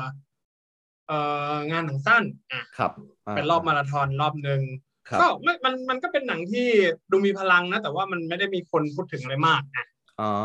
เพราะว่ามันก็กระแสตอบรับก็กลางๆอะไรอย่างนี้ด้วย อ่า เพราะว่าหนังมัน อ่า ดูยาว แล้วก็ อ๋อ แต่ว่ามันมาปังจริง ๆอ่ะตอนปี 2015 ครับ หนังหนังถ่ายตอนปี 2011 ฮะ ปิดปิดกล้อง 2012 แล้วฉายต้นปี 2013 ครั้งแรกที่ฮาว ครับ งานหนั ครั ง บ สั้นแต่มาปังจริงปี 2015 อ่ เพราะว่าตอนนั้นน่ะ ผมไปเอ่อเอาไปฉายที่เอ่อครั้งแรกอะไปฉายที่ Let's Say Cafe ครั้งนั้นคือเหมือนติดต่อที่ขอฉายเองเพราะอยากฉายเพราะรู้สึกว่ามันเป็นหนังในความทรงจำ อืมอืมอืมอืม แต่พอฉายครั้งนั้นน่ะ มันก็ถูกเขาก็เชิญชวนมีคนอื่นเขาชวนให้ไปฉายที่แจมคาเฟ่ ครับ ซึ่งเป็นร้านที่เป็นร้านที่อยู่แถว BTS something อื อ่ะ ม ถ้าจำไม่ได้เหมือนกันแต่ว่าที่เนี่ยเขาจะมีแบบพวกฝรั่ง เยอะเป็นฝรั่ง อ่า ที่ชอบงานศิลป์งาน ครับ ชอบดูหนังอาร์ตชอบอะไรอย่างเงี้ยจะมารวมตัวกันทุก อ่า คืนวันพุธเพื่อมาดูหนัง ครับครับ แล้วก็เขาก็มีอีเวนต์ให้วันหนึ่งเป็นอีเวนต์ฉาย My Evolution ที่นั่น อ๋อ อ่ะ อันนี้คือ my my evolution นี่คือเรื่องก่อนหน้าที่คุณจะรู้สึก อ่ะมัน soft suffer กับหนัง อ่ะ ล่าสุดประมาณนั้นอ่า ใช่จริง ๆ จริง ๆ ไอ้ก่อน 2015 มันก็มีหนังเรื่องอื่นแล้วนะ แต่ผม ครั ข บ อ ผม ข้ามให้จบเซต My Evolution ก่อน ได้ได้ได้ได้ได้ คือพอพอฉายรอบรอบที่แจมคาเฟ่นั่นแหละ ครับ กลายเป็นว่าหลังวันนั้นนะผมมีเพื่อนฝรั่งเยอะเลย อ่า เพราะว่า เออเออ เพราะ เอ เพราะ อ พอมันฉายครั้งแรกที่งานมูลนิธิหนังไทย หรือ ครับ ฉายรอบอะไรอย่างเงี้ย มันก็จะ อืมอืม ไม่รู้ดิเหมือนเหมือนคนอาจจะไม่ชอบหรือไม่เข้าใจหรืออาจจะมองว่าหนังมันแปลกๆก็ได้นะหนังมันก็แปลกๆจริง แต่พอไปฉายที่ที่นั่นอ่ะไอไอที่แจมคาเฟ่อะ อืม คือเหมือนเขาชมเยอะมากเลยอะ อืม เขาชมว่ามันเหมือนหนังหว่องกาไว เขาพูดคำนี้จริง เอ ๆ อเอาสิ เขาพูดคำนี้จริง อ่า ผมจำได้ด้วยว่าคนที่ เออ พูดเนี่ยเขาเป็นผู้ชายฝรั่งเศสที่ทำงานด้านงานศิลป์ อ๋อคือไม่ใช่ งาน แบ บ้าน บคนมั่วๆด้วยใช่ไหมเป็นคน ไม่ใช่ ไม่ใช่ฝรั่งมาเที่ยวแบบพัทยาภูเก็ต ไม่ใช่ อะไรเงี้ยคือเขาเป็น ที่นั่น นักวิจารณ์ศิลป์เลยแบบนั้นเลยนะเออ ใช่ส่วนใหญ่ฝรั่งที่อยู่ตรงนั้นอาจจะชอบงานศิลป์แล้วก็เหมือนทำงานอยู่ในไทยอยู่แล้ว อ่า โอ้แล้ แล้ว วก็ เขากำลังจะหาแบบว่าเป็นเพชรอะไรนี่ในภูมิภาคนี้เพื่อเอามาเขียนเอามาวิจารณ์เอามาเล่าต่อประมาณ คุณ นั้ ก้าน จะอะไรนะจำได้ว่าเขาชื่อฟองซัวอะไรสักอย่างผมจำ อ่า ไม่ได้ อ่า เหมือนกัน ครับ แต่แต่มันก็แบบเออรู้จักเยอะมากมีเขาแบบได้คอนเนคชั่นกับคนต่างชาติตรงนั้นอ่ะแบบเพียบเลยอ่ะ เเเออ จนส่งผลให้หนังยุคต่อมา แล้วมีคนต่างชาติในหนังไง ใช่ใช่ผมเห็นละ อืม มีนางเอกเป็นฝรั่งด้วยอะไรประมาณนี้ ใช่ เออเออเอออ อะไรประมาณนั้นเลย อ๋อ คือ ครับครับ มันก็เลยกลายเป็นว่ามันเออ มันอาจจะไม่ได้ประสบความสำเร็จในเชิงแบบมีคนชื่นชมหรืออะไรทุกที่อะไรเงี้ย แต่ว่ามันพอมันแบบเออมันส่งผลที่หนึ่งมันก็ มันก็ปลดอันล็อกชีวิตอีกอีกแบบเขาเรียกอะไรให้ไปต่ออีกทางหนึ่งเหมือนกันนะก็ถ้าผมเรารู้สึกว่าหนังมันก็ มันก็มันก็สักเซสในในทางของมันด้านหนึ่งแล้วนะประมาณนั้น เอาเอาเอาอย่างนี้ตอนที่หนังเรื่องนั้นมันพังมาก ๆเลยอ่ะเออ คุณถอดใจแล้วใช่ไหมตอนนั้นอะเลิกทำแล้วใช่ไหม จริงๆถอดใจแล้วถึงถึงยอมถ่ายแบบปลาหมอนเพื่อจบให้ได้ เออเออเออเออเออแล้วก็คิดว่านี่คืองานสุดท้ายแล้วทิ้งทวนละ อืม จริง ๆ หลัก ๆ ก็เกือบใช่ อ๋อ แต่ว่าก็ยังมีความฝันอยู่ ลึกๆมันก็มีความอยากทำ เออเออเออเออเออออ แต่เราก็ตั้งใจตัดนะ ถึงถึงมัน อืม เราจะทิ้งทวนแต่เราพยายามตัดที่แบบเขาเรียกว่าอะไรอะรู้เรื่องที่สุดเท่าที่รู้เรื่องรู้เรื่องได้แล้วกัน อืมอื เราก็ไม่ได้ตัดแบบเละๆนะก็ ครับ ก็ตั้งใจอยู่ อืมนะครับ จนมีจุดเปลี่ยนสำคัญก็คือ เนี่ย มีฐานแฟนซึ่งเป็นคนต่างชาติมา ใช่ครับ ดูหนังคุณชื่นชมหนังคุณแล้วก็อ่ะทำให้คุณได้คอนเน็ชันแล้วก็เข้าสู่ยุคที่สามใช่ไหมก็คือยุคปัจจุบันนี้เนาะใช่ไหม เอ่อ หรือว่ามันจะมี ก่อน ยุคต่อจากนี้ อีก เอาเป็นว่าขอเป็นยุค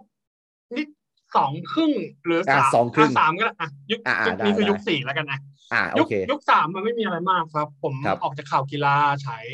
มาลูชันครั้งแรกปีสองพันสิบสามใช่ไหมแล้วก็ อ่า ผมก็ออกจากงานออฟฟิศ ช่วงนั้นเนี่ยก็คือออกมาเนี่ยก็คือไม่มีงานทำนะ แต่อยากออกแล้ว เพราะรู้สึกว่าอยู่ตรงนั้นแล้วอึดอัดไม่ใช่ชีวิตตัวเอง ผมก็เลยออกแล้วก็เหมือนตอนนั้นก็ไปเป็นสตาฟให้กับค่ายค่ายสอนน้องทำหนังอะไรอย่างเงี้ย อ่า คือมันไม่มันไม่ใช่งานเรื่องเงินแต่มันเป็นเรื่องใจ ที่เราความรู้สึกว่าเราอยู่แล้ว โอเค รู้สึกดีแล้วก็มันก็เหมือนสร้างคอนเนคชันไปเรื่อยๆ แล้วก็จนได้เหมือนได้ทุนของทีวีช่องเคเบิล ครับ ตอนนั้นมันก็มีช่องเคเบิลอะไรอย่างเงี้ย จะชอบให้ให้ตังแบบ ให้ให้พวกคล้ายๆ คนทำหนังหน้าใหม่นักศึกษาไปทำหนังสั้นเพื่อมาฉายในช่อง อ่า อ่า เราก็ได้มา อาจจะไม่เยอะหรอก แต่ว่า เราก็เอามาทำหนังสยองขวัญชื่อ The Elevator เป็นหนังเกี่ยวกับลิฟต์ผีอ่า อ่าอ่า ถามว่าหนังเรื่องนี้เนี่ยสุดท้ายช่องเขาก็ไม่เอา เออ แต่ว่าแต่ว่าเราก็ อ่าเราก็เหมือนมีการถ่ายซ่อมเรื่องอื่นไปแทน แต่ว่าเราเอาเอลิเวเตอร์เนี่ยไปฉายเทศกาลหนังสั้นปี 2014 ครับ แล้วหนังเรื่องนี้ก็ได้เข้ารอบครับ น่าจะเป็นเข้ารอบ เอ่อ เข้ารอบเข้ารอบเออหนังยาวครับดิจิทัลฟอรัม อ๋อรอบไอไอไอการแบ่งเนี่ยมันจะมีอ่ามีรอบมาราธอนก่อนใช่ไหมที่เขานั่งดูกันดูหนังมาราธอนใช่ไหมแล้วก็หลังจากนั้นก็จะมีการตัดเหลือกี่เรื่องอะครับ ผมจากทั้งหมด มันแล้วแต่ครับบางปีก็เยอะบางปีก็น้อยก็แต่ปีนั้นมีอีกเรื่องหนึ่งด้วยที่ที่เป็นที่พูดถึงไม่แพ้กันเรื่องอิสัตนรกครับ ครับ โอเค ได้ครับ อิสัตนรก คือจริง ๆ เราเราทำหนังเล่าเรื่องได้มากขึ้นแล้วแหละว่าอิสัตนรกมันเหมือนเป็นงานแบบ เป็นงานคิดถึงอดีต อ๋อ อยากจะกลับไปเป็นยุคแรกแรกประมาณนั้น เออใช่ใช่ แต่ว่าก็เล่าเรื่องเป็น ขึ้นถ่ายเป็นรักแต่ก็ดูไม่ดีอยู่ดี คือคือปีนั้นไปสองเรื่องเลยฮะ ปีนั้น ใช่ใช่ปีนั้นไปสองเรื่องแต่เรื่องอีสันนรกไม่ได้เข้ารอบ แต่ว่าดันไปฉายรอบที่แบบพอเหมาะพอเจาะแล้วกันเหมือนเซกชันรอบที่อีสันนรกไปลงอ่ะ มันเป็นรอบเดียวกับที่มีหนังที่คงเดช อ๋อทำให้คนมามารอดู เยอะ แล้วมีหนังเต๋อนวพลด้วยในรอบเดียวกัน เขาตั้งใจแหละผมว่ามันเอาจบเอาพวกคนดังมาอยู่ด้วยกันเลย ไม่ไม่หรอกมันมันเรียงตามตัวอักษรครับ เออใช่ใช่ใช่ ใช่ของผมเป็นอีไงแล้วของของนวพลจำไม่ได้ว่าน่าจะเป็นออ่างเหมือนกันพี่คงเดชก็เป็นออ่าง แล้วพอมันรวมกันมันเลยกลายแบบว่าโหวันนั้นมีแฟนหนังแบบมาดูแล้วต้องมาเจอหนังผมไงแต่ทุกคนก็แบบช็อกอะไรอย่างเงี้ยแบบดูช็อกไปเลยอ่ะแต่คนที่รู้จักหนังผมอยู่แล้วเขาก็หัวเราะกันนะหัวเราะกันลั่นเลย อีสันนรกเนี่ยนะเอาเอาเอาสักนิดได้ไหมมันพล็อตยังไงอีสันนรกเนี่ย มันเป็นเรื่องของผัวเมียที่วันๆไม่ทำอะไรเลยครับ นอกจากเมากัญชากันครับ แล้วก็วันหนึ่งก็พบว่าเมียท้อง ครับ พอท้องปุ๊บเนี่ยผัวเนี่ยแบบ โอ้ยมึงต้องไม่เอาออกเลยนะกูไม่อยากเลี้ยงลูก ครับ แล้วก็เริ่ม abuse เมีย จนเมียเนี่ย เริ่มจิตหลอนคิดว่าลูกข้างในท้องเนี่ยคือซาตานที่มาทำสร้างความเชื่อโชคร้าย อ่าน างก็เลยแบบพยายามต่อยท้องพยายามอะไรตอนหลังก็เอามีดแทงจิ๋มตัวเองครับก็ทำแท ง ครับ พอมีดแทงจิ๋มเสร็จ เออ พระเอกมาเห็นเข้าก็รู้สึกผิดครับที่แบบ ไปบีบเมียขนาดนี้สุดท้ายก็เลยเอามือควักท้องเมียครับ แล้วก็เอาเด็กมากินแล้วก็คืบลงพื้นครับ ก่อนที่จะจบลงด้วยการตัดจูตัวเองเพื่อทำลายเนื้อลายครับจบ อืมก็ต่อด้วยหนังนวพลซึ่งน้องน้องน้องผู้หญิงฮิสเตอร์ที่แบบตามนวพลอยู่นะครับ ก็คงแบบว่า ฮะ นี่คือเทศกาลอะไร เราเรารู้สึกแบบเราเหมือนเป็นคนชั่วเลยอ่ะออกมานั้นอ่ะเราแม่งแบบคือแบบคนอื่นเขาแบบอืม เดี๋ยวเดี๋ยวผมถามไทม์ไลน์ก่อนตอนนั้น ตอนนั้นพี่คงเดชมีหนังเรื่องอะไรอยู่ มีอันนี้เรื่องแดดไอ้นี่เรื่องที่แก มีแล้วมีแล้ว กิซี่คาเฟ่อะแก มีแล้วมีแล้ว มีแล้วนะแล้วแล้วคุณเต๋อนี่มีสามสิบหกอย่างนั้น มีแล้วครับ โอ้แสดงว่าเขาเป็นคนที่มีชื่อเสียงแล้วนะในตอนนั้นอ่ะ ตอน ต อนมีมีฐานแฟนแล้วล่ะ เออ ซึ่งเขาได้มาดูอีสัตว์นรก ใช่เขาได้มาดูด้วย เออเออถือว่าเขาเขาก็ได้เปิดโลกแหละผมว่าเออคุณอย่าไปคิดมาก แล้วก็ได้รู้ว่าเออหนังมันมีหลากหลายเว้ย เลือดมันเยอะมากเลยเลย อ๋อคือ อ่ะแม้ว่าไม่ได้เข้ารอบแต่ดังเลยแหละคุณอ่ะเออ มันก็เป็นที่จดจำอยู่นะก็แต่แต่หลังปี 2014 เนี่ยพอเข้า 2015 ชีวิตก็เหมือนโชคดีขึ้น เพราะว่าเหมือนปกติผมทำงานหนังสั้นใช่ไหมไม่เคยทำงานในกระแสหลัก แต่ว่าช่วงปี 2015 เนี่ยได้ไปเวิร์กช็อปที่อู่ข้าวอู่น้ำ เรื่องการเขียนบทซีรีส์บทหนังแล้วเขาก็จะคัดคัดจากคนที่สมัครอ่ะมาเรียนเหลือสิบคนสิบสามคน แล้วพอเรียนเสร็จเนี่ยก็จะเหลือแค่สามหรือสี่คนที่ไปทำงานจริง ครับ ซึ่งผมก็อยู่จนถึงคนที่ทำงานจริง โอ้โห ก็คือได้งานจริง ใช่ ๆอย่าง ครับ นั้นเลยใช่ไหมโอ้ ใช่ แต่ถ้าอูอูข้าวอูน้ำนี่คือเขาเป็นโปรดักชันเฮาส์เหรอครับหรือว่าไง หมูข้าวหมูน้ำเอ่อเป็นของพี่ปุ๊กครับที่ทำมาหมาแล้วก็ทำงาน อ๋อ แบบเหมือนรับงานซีรีส์เอ่อแบบเป็นซีรีส์ทาง GMM ทางอะไรอย่างเงี้ยครับ อ๋อ ครับครับ แล้วก็คุณ ครับ ก็ได้ทำงานในวงการแบบเป็นเรื่องเป็นราวนะ เอาจริงๆนะ ใช่ ใช่ไหมนี่คือ อย่าง งาน ที่ แรกเลยนะอืม 2015 ปีแรกเนี่ยก็จะเป็นปีที่เหมือนตอนนั้นยังไม่มีบทอะไรจริงจังก็จะคิดทิทเมนต์คิดแบบเราก็หาแนวทางอะว่าจะมีอะไรบ้างแล้วปีปีนั้นเป็นปีที่ย่าเสียด้วย ก็เป็นปีที่กระทบทางใจค่อนข้างสูงเหมือนกันครับ ครับ ก็ ครับครับอืมอืม ก็เออมันอะไรอีกเนาะกว่าจะได้กว่าจะได้เขียนบทเป็นเรื่องเป็นราวจริงๆอ่ะคือปี 2016 ครับอืม 2016 ก็คือมีงานที่แอปพูบแล้วว่าสร้างแน่เรื่องนี้ก็คือโสดสตอรี่ อ่า ที่ชอนจินดาโชตเล่น แล้วก็มีโดนัท อ๋อ มันสนันอะไรอย่างเงี้ย ครับ ครับตอนนั้น คือคือคือ ตน บทนี้มันมันเป็นคุณฝีมือคุณคนเดียวหรือว่าเป็นทีมเขียนบไม่ทคไม่รับ เป็นทีมครับ เป็นทีมเลยใช่ไหมอ๋อ ใช่ process มันก็จะเป็นแบบว่าเอ่อสมมติตัวละครหลักมีสามตัวอย่างเงี้ย อ่า แล้วก็จะแบ่งกันเขียน แล้วก็ อืม มีคนที่อยู่ตรงกลางแล้วรวมเส้นทุกเส้นรวมกันเป็นก้อนเดียว ผมผมเคยเห็นแบบการทำงาน อันนี้เคยเห็นแบบในเบื้องหลังของฮอร์โมนอะเนาะที่ อืม ที่เคยเป็นซีรีส์อะนะที่เขา ครับ จะมีพ่นโพสอิดติดตรงกระจกใช่ไหม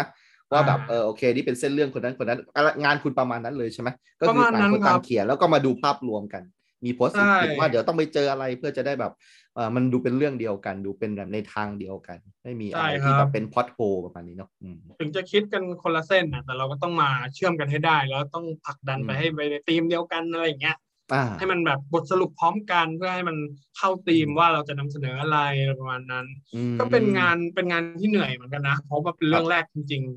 แล้วก็ อืม ในปีเดียวกันน่ะผมก็ทำไอ้นี่ละ Time Actually Passes Slow and Dream ที่เป็นหนังรักอะครับ อ่าโอเค ที่ถ่ายกับ ที่มี ฝฝรั่รั่งเป็น อืม นางเอกใช่ไหมตรงนั้นเนาะ ใช่ อันนั้น อ่า อันนั้นเป็นหนัง เล่าไหนก่อนดีซอสตอรี่หรือหนังตัวเอง เอาเอาสดสตอรี่ก่อนก็ได้เอาให้จบจบไปที่สดสตอรี่กันเอาอันนี้ อ่ะ คือ Source คือหนังที่แมสละคน อ่ะ ทั่วไปได้ดูประมาณนั้น ซอสตอรี่คือเพราะทำงานนั้นเป็นเรื่องโชคดีมากเลยที่ ครับ ซอสตอรี่มันฮิตด้วยล่ะ อ่า อ่า มันมันติดเพนทวิตมันอะไรอย่างเงี้ยตลอด คือ ครับ เราก็เลยแบบรู้สึกแบบเฮ้ยโชคดีว่ะเพราะว่าจับงานแรกมันเป็นงานที่แบบฟุก เออ ไม่รู้ฟุกเปล่าแต่ว่างานคือแบบพุ่มกับเขาก็ทำดีอะไรดีด้วยแหละทุกอย่างมัน อ่ามั มันคงลงตัวแล้ว ครับ บวกกับบวกกับตอนนั้นมันเหมือนเหมือน เอ่อพวกเขามองหาซีรีส์ที่มีความสมัยใหม่หน่อย อ่า แล้วเรื่องนั้นมันน่าจะตอบโจทย์พอดี เพราะมันเป็นเรื่องของเออผู้หญิงชอบวันไนท์สแตนไม่ได้อยาก อ่า จะผูกมัดกับใคร ครับ แล้วพระเอกก็แบบว่าเป็นเพย์บอยถ่ายรูป อ่า นูดอยู่แล้ว ไม่ได้อยากผูกมัด เราก็ต้อ ค ง รับ มา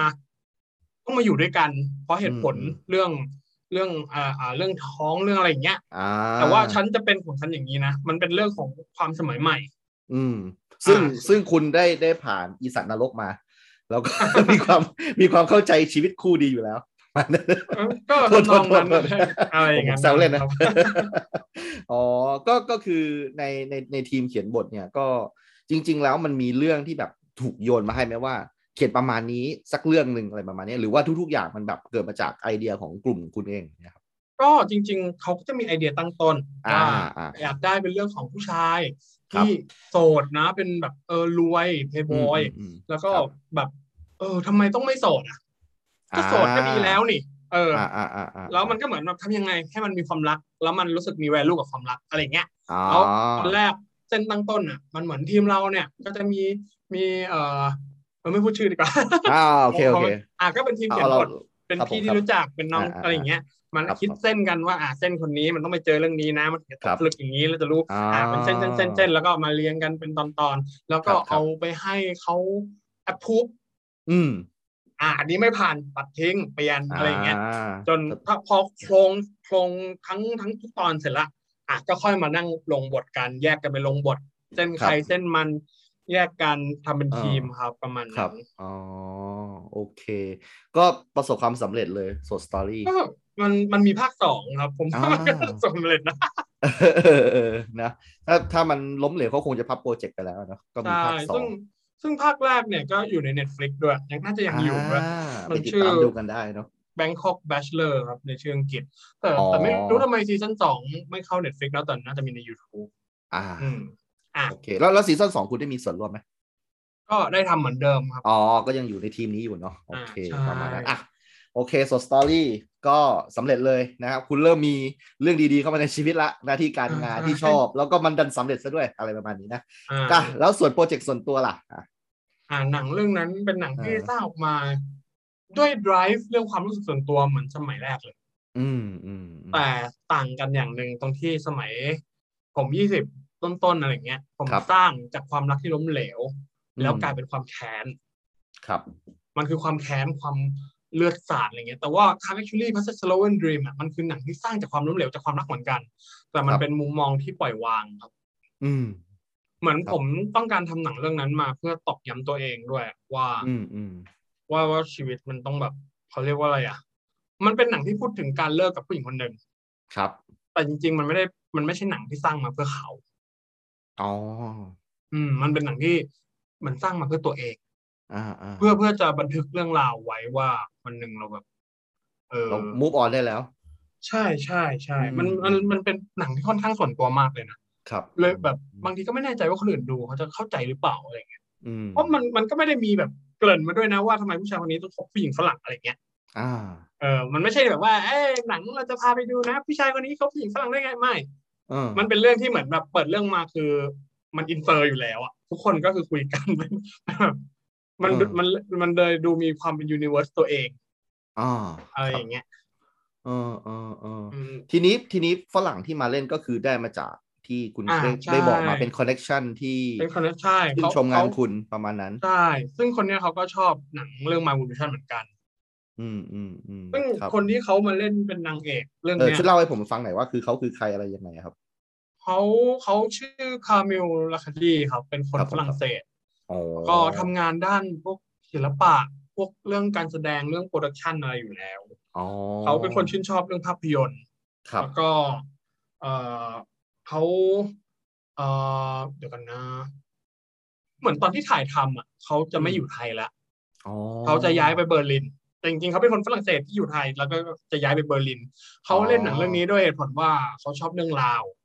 อ๋อ แล้วก็เขาก็ชอบงานเก่าผมด้วย เพราะเขาเป็น ค ครับ นที่มองว่าหนังเรื่องมาวูชันอ่ะ เป็น ครับ เขาเขาเขาชมหนังเรื่องนี้มากเลยนะ ซึ่งผมก็ อ่า ไม่เข้าใจเหมือนกัน เอา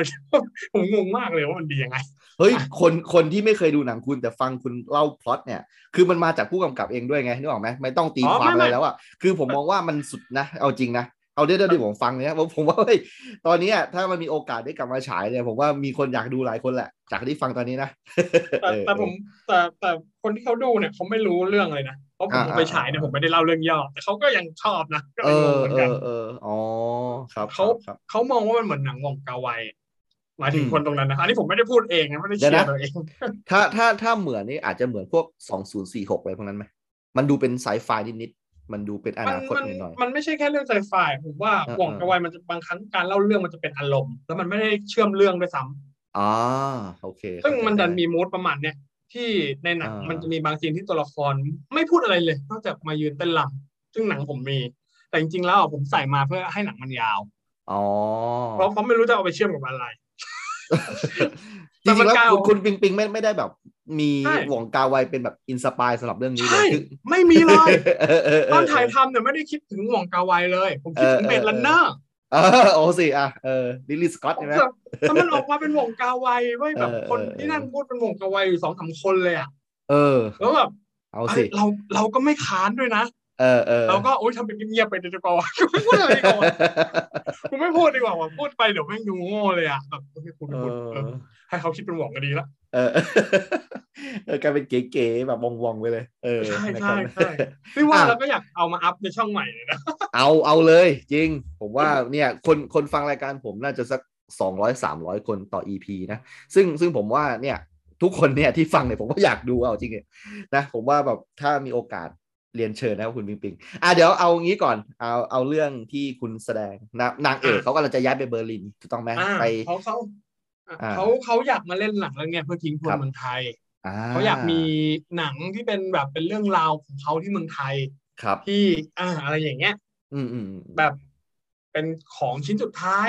ที่ผมอาจจะส่งไปหลังจากที่เขาย้ายไปแล้ว า คือวันที่ถ่ายทำเสร็จ ครับ เขาบินเลย เฮ้ยจริงเหรอฮะ ใช่ คือเขา บินลย ไม่ไม่ไม่ได้เห็นหนังอะไรเลยนะเขาไปเลย ใช่เขาไปเลย เออเออเออเออ แล้วผมก็ส่งหนังไปทีหลัง อ่า อื ครับครับ ซึ่งซึ่งจริง ๆ แล้วอ่ะเขาเขาดูมีพาชั่นกับการเล่นเรื่องนี้มาก เพราะว่า ครับ ก็ไม่รู้เหมือนกันว่าทำไม อาจจะพนเพราะแบบว่าเหมือนเขาก็มีเรื่องส่วนตัวที่เขาอยากเล่ากลายเป็นว่าบทหนังผมอ่ะเขาก็เข้ามาปรับตัวละครด้วยเหมือนกัน อ๋อ จนจนตัวละครที่มันเป็นนางเอกที่ผมดีไซน์กลายเป็นค่อนข้างไปทางตัวเขา อ๋อเดี๋ยว แต่ นิดนึงนิดนึงคุณปิงปิงผมขอขันนิดนึงคือผมถามนิดนึงครับ คือคุณปิงปิงเนี่ย เป็นคนที่ชอบภาษาอังกฤษอยู่แล้วใช่ไหมเพราะว่าจริง ๆ แล้วอ่ะคือการสื่อสารภาษาอังกฤษเนี่ยมันระดับหนึ่งนะแต่คุณต้องสื่อสารภาษาอังกฤษในการกำกับภาพยนตร์เลยอะเออ แล้วก็มันมันคือการพูดถึงอารมณ์ของตัวละครเนี่ย มันไม่ใช่ภาษาอังกฤษธรรมดาแล้วเนี่ยเออคุณคุณทำยังไงอะผมอยากจะรู้แบบคุณกำกับฝรั่งอะเอ อ มันแปลกมากเลยนะในความคิดผมอะอืม เอาจริง ๆ ผมก็ไม่รู้เหมือนกันว่าผมทำได้ไงนะ เออเออ ผมผมก็พยายามอธิบายใช้มือใช้ไม้ เออ เขาช่วยที่สุดอะ อ๋อ แต่แต่ว่าก็ อืม เขาก็เข้าใจฟีลลิ่งของคุณใช่ไหมฮะคือภาษา ใช่ ไม่ได้เป็น ใช่ ไม่ได้เป็นอุปสรรคอะไร ใช่แล้วพอทำหนังเรื่องนี้ออกมาเสร็จ มันก็เลยกลายเป็นว่ามันเหมือนบรรลุตัวเองครับ ครับ เหมือนบรรลุจิตใจตัวเองที่แบบว่า เออ เราแบบ มันมันคนละเรื่องกับเรื่องโมโฟเลยอะ อื มันมันเป็นอีกแบบหนึ่ง มันเหมือนเราเรื่องนี้เรายิ้มให้กับทุกปัญหาที่เข้ามา แล้วก็เหมือนเหมือนเราทำให้เรารู้สึกปล่อยวางกับชีวิตขึ้น เอออมันมันรู้สึกอย่างนั้นนะมันกลายเป็นภาพยนตร์บำบัดของผม ครับ แล้วก็ได้ทำสตอรี่ต่อด้วย แล้วก็ปี อืมอืม 2017 ก็ อันนี้ 2016 ใช่ไหมมันก็ ครั 2017 ก็สตอรี่สองแล้วก็มีเรื่องอื่นอีก อื มี อ่า แล้วก็มีหนังเรื่องหนึ่ง โอ้ยมันยุคยุคนี้เป็นยุคที่กลาหนอยู่เหมือนกัน เดี๋ยวข ครั อบ ขอ ครับ เกรินอีกนิดนึง จริง ๆ จากไอ้เรื่อง Time Actually เนี่ย มันต่อยอดผมไปไกลมากเลยนะ จาก ค My รับ Evolution ไปสู่ Time Actually ครับ จนผมได้จับงานทุนสูง อืม ที่ใหญ่ที่สุด เท่าที่เคยจับมาครั้งแรกในช่วงปลายปี 2017 ครับ อืม แต่ว่าหนังเรื่องนี้ปัจจุบันยังไม่ออกฉาย อ่า ปัจจุบันยังเป็นฟุตอยู่ใน ที่ไหนจะแข่งอยู่ อ๋อที่เขาออกทุนให้คุณ ประมาณนั้น ใช่ อ่าอ่าอ่า มันเป็นหนังที่ได้ทุนต่างชาติ โอ้ครับ แต่เป็นหนังเกี่ยวกับเรื่องธรรมชาติและสิ่งแวดล้อม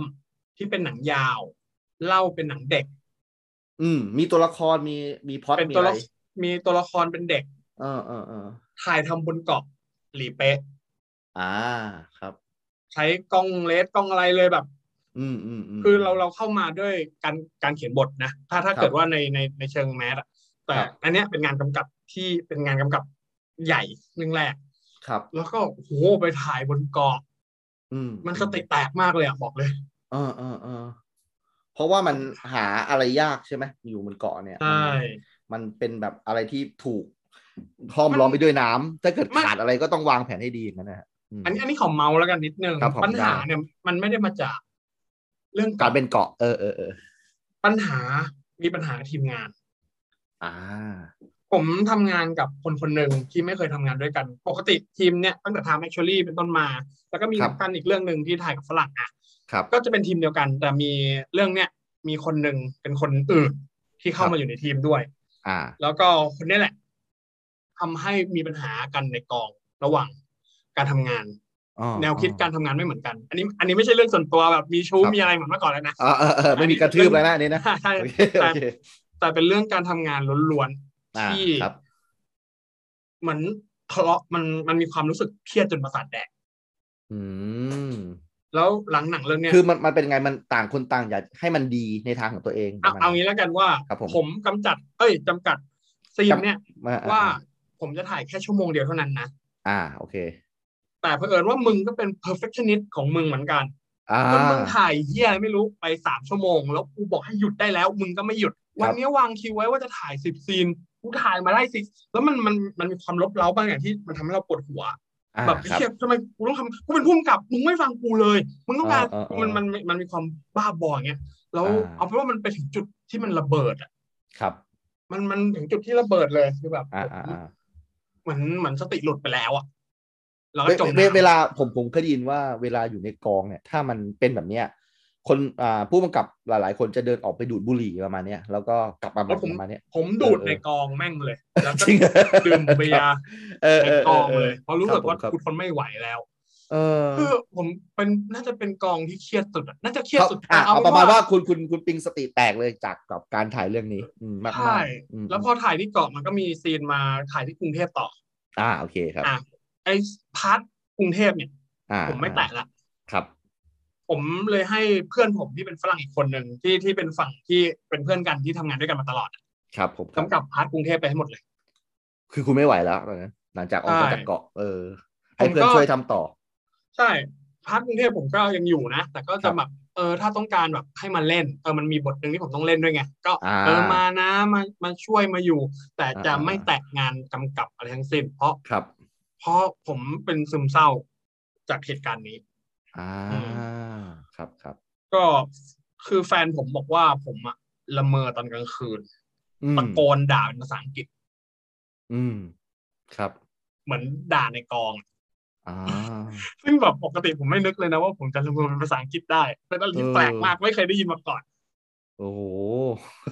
คือมัน เก็บ มันมัน คุณ มันซึ คุณ ม เก็บ เศร้า ไปฝันนี่แบบมันมันน่าจะหนักแล้วนะผมว่ามันอยู่ใน ใช่ จิตใต้สำนึกแล้วนะอืมนะครับ เอออ่ะเอาเป็นว่าผ่านเรื่องนี้ไปมันก็ อ่ะอ่ะอ่ะ ต่อ อ่ะ ยังไม่เสร็จมีการ อ่ะอ่ะ พยายามจะแย่งนะเอาเป็นว่าหนังหวังว่าสักวันมันจะเสร็จครับหวัง ครั ว่า บผ สั ม กวัน ครับเออ แล้ว เออ มีแววด้วยครับ มีแววมาก อืม ว่าจะเป็นหนังหว่องอีกแล้ว มันจะได้ฉายในโรงหรือว่าฉายในแพลตฟอร์มที่เป็นดิจิตอลหรือว่ายังไงฮะ ความต้องการสูงสุดของนายทุนน่ะ ครับ ของนายทุนเลยนะความต้องการ ครั สู บ งสุดเขาอยากขายลงอยู่แล้วเขาอยาก อ๋อ ขายลงขายแบบ เออส่งขายฮ่องกงอะไรด้วย อ่ แต่ อ่ ความเป็นไปได้ ความเป็นไปได้ที่สุดเลยนะ ผมว่ามันน่าจะถ้าถ้าได้ฉายมันอาจจะต้องเริ่มจากจำกัดโรงอะหรือเผลอๆอาจจะได้ฉายโรงเดียวสองโรงด้วยซ้ำแล้วก็อาจจะต้องขายลงแพลตฟอร์มใดแพลตฟอร์มหนึ่ง อืมอืม แต่ถ้าเฮี้ยสุดเลยนี่คือได้ลง YouTube YouTube เลยเหรอโอ้โหมัน อันนี้คือเฮี้ยสุดไงคิดไปเฮี้ยสุดก่อน อ๋ออ๋ออ๋อโอเค แต่มัน แต่ ต้องมี แต่นะ ช่องทางได้ได้ อ่า นำเสนอบะเพราะว่าเขาลงทุนไปแล้วเนาะ เขาคงไม่ เป็นล้าน ล อะ ง มันหนังเป็นล้านเลยนะ โอ้โห อ่ะโอเคอ่ะเราเราจะไม่ อ่ะ พูดถึงมากเพราะว่าเดี๋ยวเดี๋ยวจะมี อ่ะ ประเด็นดราม่าในในวงการเนาะอ่ะเอาที่พูดแล้วสบายใจต่อดีกว่าอ่ะแล้วมันมีอะไรต่อจากนั้นบ้างในในในในช่วงนี้ หลังจากนั้นครับ ผมก็ ครับ ใช้ชีวิตไปเรื่อยๆครับ ก็ ครับครับ เริ่มเอ่อผมก็ทำไอ้นี่ด้วยเนาะใช่ไหมอีสตินรีพีทเนาะ เออไอ้นี่อยากจะให้พูดถึงนิดนึงก็คือเป็นช่อง YouTube ใช่ไหมที่คุณแบบเอ่ออา เป็นเป็นภาษาอังกฤษใช่ไหมถ้าเกิดผมจำไม่ผิด ใช่ ไห จริง ๆ มันเป็น ภาษาอังกฤษ การรวมตัวกันของเพื่อนครับ แล้วก็ทำคกัรับผมนาม เรื่อย อ่าอ่า ๆจริง ๆ มันก็ไม่มีอะไรให้เล่ามากหรอกมันคือความสนุกที่ทำกับเพื่อนทำอะไรกัน แต่เพื่อนเขาก็อยู่ไทยบ้างไม่อยู่ไทยบ้างก็เลย อ่า ช่วงหลังๆอ่ะก็จะเป็นผมคนเดียวซะบ่อย แล้วก็ ครับ เป็นกับผู้หญิงฝรั่งแทนเป็นอะไรแทน อ่า เพราะว่าเพื่อน อ่า เขาตอนนี้เขาย้ายไปกลับประเทศแล้ว อ๋ออ ม อ่ะ แต่แต่ ทีเนี้ยคุณปิงผมนึกออกแล้วว่าผมจะพูดประเด็นนี้ ผมจะถามนิดนึงคือคุณเนี่ยเป็นสายปาร์ตี้แบบหนักหน่วงมาก แล้วก็ผมเชื่อว่าที่ที่คุณทำคอนเทนต์ใน YouTube เนี่ยก็น่าจะเป็นร้านร้านๆที่คุณเคยแบบไปปาร์ตี้ไปฉลองอะไรเนี่ยนะ า คือ รับ อันหนึงอ่ะที่ผมชอบไอเดียคุณมากเลยคือ คุณชวนคนที่แบบไม่รู้จักเป็นงานวันเกิดคุณไอเดียอะไรประมาณนี้ไหมแล้วก็แบบไปเจอกันแบบ เป็นงานวันเกิดของคุณเลยมาเนี่ยเอ่อคุณเชิญในในในเฟซบุ๊กว่าไม่อาจจะเป็นเป็นการเชิญคนรู้จักมึงแต่ว่าพอดีผมได้อ่านอะไรประมาณเนี้ย อ๋อ แล้วแล้ว ใช่ แล้ววันเกิดคุณมันมันสนุกมากเพราะว่าหลังจากนั้นมันก็จะมีภาพออกมาว่าคุณไปปาร์ตี้ไปอะไรแบบเนี่ยครับเออช่วยเล่าเล่าถึงชีวิตปาร์ตี้ของคุณหน่อยได้ไหม เป็นมันแบบสุดเหวี่ยงมากเลยเออผมอยากรู้ มั มาน ก มันมันอาจจะเป็นเรื่องบังเอิญนะครับ ผมครับ เอาจริงๆภาพลักษณ์ผมเนี่ย อ่า ทุกคนคิดว่าผมเป็นคนน่าจะเป็นปาร์ตี้สุด แต่ ครับ เชื่อไหมอันนี้อันนี้อาจจะฟังดูตลกนะ จริงๆผ ครั ม บ เป็นคคนรับ อินโทรเวิร์ดนะ อ๋อเหรอครับอ๋อ ย้อนแย้งไหม ย้อนแย้งไหม นิดนิดนิดนิด แต่ว่า จริงๆจริง ๆ ผมชอบอยู่บ้าน อ่า แต่ที่ไปปาร์ตี้เนี่ย มันใช้พลังงานเยอะมากเลยนะ การออกครั้งหนึ่ง อ่ แต่ เพระ ถ้าออกครั้งหนึ่ง อินเทอร์เวิร์ดไม่ค่อยชอบปาร์ตี้เจอผู้คนมากอยู่แล้ว ใช่ไหม ผมเจอได้ แต่ถ้าเจอการเจอครั้งนั้นต้องมีความหมายนะ อ่า คือมันต้องเจอแล้วมันต้องรู้สึกดี ถ้าออก ครับ ไปเจอแล้วหมดพลังเปล่าๆปิ๊บๆเนี่ยผมจะรู้สึกแย่ อ่า คือจริง ๆ ผมเป็นคนที่อยู่บ้านกับทุกวัน แต่วันปาร์ตี้เนี่ยจะมีภาพเยอะ อ๋อ แล้วมันจะออกมาเรื่อยๆ แต่ถามว่าจริงๆ มันก็เยอะกว่าคนชาวบ้านอยู่หรอก เดือนหนึ่งออกสี่ครั้งนี่ก็ถือว่าเยอะกว่าบางคนแล้วนะ แล้วภาพคุณมันมันนึงก็เลยนะภาพที่ออก ใช่ มา ใช่ มันมันมี คือ ตากล้องอะไรมาถ่ายให้คุณไหมหรือว่าเพื่อน ก็ เพื่อบกันนี่าน งทีก็ แหละที่ถ่า เพื่อน ย เพื่อนเพื่อนนี่แหละ อ๋อ แล้วปาร์ตี้ทีบางทีผมก็เบื่อเบื่อๆไง เพราะบางทีผมก็การออกไปอยากเจอคนรู้รู้จักใหม่ๆอะไรอย่างเงี้ย ผมก็จะถามคนใน Facebook อ่ะแบบว่าวันนี้มีวันเกิดใครไม่รู้ไม่รู้จักก็ไม่เป็นไรนะมาได้ เออเออเออเออ มันก็จะมีแบบ เขาเรียกว่าผู้กล้าแล้วกันที่มาจริง มีมีจริง ๆ ใช่ไหม ใช่ เฮ้ย ก็ เท่อะเออเออ ก็ผู้กล้าพวกนี้แหละก็บางคนก็เป็นเพื่อนยาวกันถึงตอนนี้เลยครับ อ๋อ มันมิตรภาพดีๆที่เกิดขึ้น เออ อืม เออเท่อะเออนะ แล้วเออเวลาปาร์ตี้นี้แบบดุดันแม้กลับกันกี่โมงกี่ยามได้หรือว่าจริง ๆ ก็แบบพอเลิกกันก็มีสติกลับไปเหมือนเดิม หรือว่าแบบ ก็ คือคือภาพคุณมาดูแรงมากเลยนะปาร์ตี้แต่ละครั้งของ มัน คุณนะ เออ มันมีหลายหลายเวอร์ชั่นมาก อ่าอ่าอ่าอ่า มีทั้งแรงสุดและเบาสุด ถ้าเบาสุดก็คือไม่มีอะไรอ่ะมาถึงแล้ว อ่า สามสี่ทุ่มรู้สึกไม่ดีขอตัวครับ อันนี้คือเบาสุดละ อ่ แต่ถ้าแรงสุดเลยนี่ก็ความทรงจำหายอ่อ เดี๋ยวนะ อะไรอ่ะ เหมือนแฮงโอเวอร์เหมือนอะไรเลยไหม อะไรอย่างนั้นเลย เออเออเออเอ อ เคยหนักสุด โอ้ คือถอดกางเกงขี้หน้าร้านอ่ะ ครับ แล้วขี้หน้าร้านวันที่ไปเที่ยวกับผู้หญิงที่ชอบ ที่เพิ่งแบบอยากลองคุยด้วย อ่า เขาก็ไม่ก็ไม่นั่นอีกเลยอ่ะ อ่าครับ เออเออแต่แต่เดี๋ยวนี้ผมไม่ขนาดนั้นแล้วนะผม เออเออยพายาม เข้าใจเข้าใจ ก็ก็ยังไปอยู่ เพราะว่ามันมี อืม คอนเนคชันที่แบบคนทำร้านเหล้าอะไรเงี้ยเขาก็อยาก อ๋อ ให้ไปแวะ แต่ว่าผมก็จะไม่พาตัวเองไป อยู่ในจุดที่ที่หน้าร้าน นะ เอ้ยคุณคุณปิงผมต้องขอบคุณคุณจริงๆนะ คุณพูดอะไรหมดเปลือกให้ผมฟังหมดเลย คือผมผมดีใจมากรายการผมเป็นเกียรติมากๆเลยนะเออคุณแบบถึงขนาดเล่าว่าแบบคุณเคยทำอะไรแบบนี้มา เออนะครับ ขอขอบคุณจริงๆอ่ะโอเคเราเราเปลี่ยนประเด็นไปดีกว่า คืออ่ะอีกอันหนึ่งที่ที่ที่ผมเห็นก็คือว่าคุณมักจะมีภาพวาบหวาม อ่า ภาพเซ็กซี่อยู่นะครับไอไอไอเดียตรงนี้มันคืออะไร ผู้หญิงเยอะแยะใช่ไหมครับ ใช่ใช่ใช่แต่ว่าเดี๋ยวเราต้องบอกก่อนว่าคุณคุณปิงมีแฟนแล้วตอนนี้ใช่ ใช่ ไหม ครับ แล้วก็แบบ ใช่ครับ แบบก็คือโอเคไม่มีปัญหาอะไรแฟนก็อ ไม่ นุญาต มีครับไม่มี ให้ถ่าย ครับ ภาพนี้แต่ว่าเดี๋ยวไอเดียของการถ่ายภาพพวกนี้มันคืออะไรก่อนเออทำไมคุณต้องถ่ายอะไรวะเนี่ย จริง ๆ แล้วอ่ะจุด เออเออ ไอเดียเริ่มต้นเนี่ยมันไม่ใช่ ครับ มันมันไม่ใช่เรื่องของผมเลย อ่าอ่า ผมผมมีเพื่อนผู้หญิงคนหนึ่งเป็นเพื่อน ครับ สนิทมาก อ่าอ่า เขาเป็นคนที่สวยนะเขาเป็นคนที่ อ่า สวยสวยมากเลยแหละ แต่เป็นเพื่อนกันเป็นสิบปีละผมไม่คิคดรับ อะไรมาก อ่า คือชีวิตผมอะเป็นคนที่โตมากับผู้หญิงอยู่แล้ว ผมใช้เวลาอยู่กับผู้หญิงมากกว่าผู้ชาย อ่า แล้วก็มีเพื่อนผู้หญิงเยอะ เข้าใจ ครับ ความเป็นผู้หญิง คือคือมองมองภายนอกเนี่ยผมอาจจะดูแบบดูแบบโอ้ดูโอ้ยภาพเซ็กซี่มันดูเพย์บอยปะวะเหี้ย อ่า เหี้ยปะเนี่ย อ่าอ่า แต่จริงๆอ่ะจริง ๆ ถ้าเพื่อนผู้หญิงส่วนใหญ่ที่มาเป็นเพื่อนผมอ่ะ อ่า เขาถ้าถ้าสังเกตคือทุกคนจะอยู่นาน อ่าอ่า เพราะว่าถ้าถ้าได้มารู้จักตัวตนจริง ๆ จะรู้ว่าจริง ๆ แล้วผมเป็นคนที่ให้เกียรติผู้หญิงมาก อ่าครับ อืมอืม คือคือประเด็นคือผมก็มีเพื่อนผู้หญิงเยอะอ่ะ อืม แล้วมีครั้งหนึ่งเกิดไอเดียของแนน เอ้ยบอกชื่อจำได้ปะ โอ ตั เค ดได้ตัดได้ตัด โอ ได้ เคโอเค โอเคครับ เขาบอกว่าเนี่ยเออปิงมาเนี่ยดูสิงานมีแต่ผู้หญิงไม่มีแขกผู้ชายมาเลย อ่า เออนี่ให้ปิงอยู่ตรงกลางเลยดีกว่ามามานี่ทำเป็นฮาเลม อ่า แล้วภาพนั้นน่ะ มันก็มีคนไลค์เยอะ เออ แล้วแล้วมันเลยกลายเป็นว่าพอเราไป อืม เที่ยวกับเพื่อนที่เป็น ครับ แก๊งแบบผู้หญิงอะไรเงี้ย อ่า บางทีก็มีผู้ชายแหละแต่เขาก็จะการผู้ชายออกไปก่อนบอกว่านี่นี่ต้องมา อ่า ถ่ายกับปิงต้องมาถ่ายต้องมาถ่ายนี่ เออเออเออเออเออ พอจุดจุดเริ่ม จุดเริ่มต้นเรื่องแบบนี้เลย แล้วมันก็เริ่มแบบ เออ เฮ้ยไปว่ายน้ำกันคือจริง ๆ ถ่ายบิกินี่เซ็กซี่อะไรเนี่ยมันมันจริง ๆ พอมันอยู่ที่สระมันไม่โป๊อะไรเลยนะเพราะทุกคนมันไปว่ายอยู่แล้ว แต่พอมันแบบพอพอเราไปยืนตรงนั้น มันมีบริบทตรงนั้น มันเลยทำให้ดูแรง อ่า อ่าแบบโอ้โหแบบเฮ้ยทำไมต้องไปยืนข้างหน้าไปอยู่ข้างก้นผู้หญิงวะอะไรอย่างเงี้ย อ่า ค แต่ รับ อย่าลืมนะว่าก้นผู้หญิงนั่นนะคุณก็เห็นอยู่ตลอดนะถ้าคุณไปสระว่ายน้ ครับ เออเออ ำ เอ เรา อ ใช่เราเราใช้ความบิดเบี้ยวตรงนี้นิดหน่อยทำให้ภาพมันดูแรงทั้งที่จริงๆมันไม่มีอะไร แล้วมันกลายเป็นว่ามันสร้างอิมเมจขึ้นมา เออ ซึ่งจริง ๆ เป็นมันเป็นอิมเมจที่ ผมไม่ได้เป็นแบบนั้นร้อยเปอร์เซ็นแต่คน ครับ ก็จะไปทางนั้น แต่ เออ เข้าใจคำว่าขึ้นหลังเสือแล้วลงไม่ได้ไหม เข้าใจ คอนเทนต์อย่างนี้ต้องคอนติเนียต่อไปประมาณนั้น ใช่มันเลยมันเลยเหมือน มันเลยเหมือนถ่ายไปเรื่อยๆ พอเจอเพื่อนก็ถ่าย บางที เออ แบบ เอ้ย แบบ แล้วแล้วคือบางทีไอเดียมาจากเพื่อนด้วย ไอเดียมาจากเพื่อน แต่หลังๆเนี่ย เออเออ มาจากผมแล้วแหละ อ่าโอเคโอเค เพราะว่ามันเหมือน เออ มัน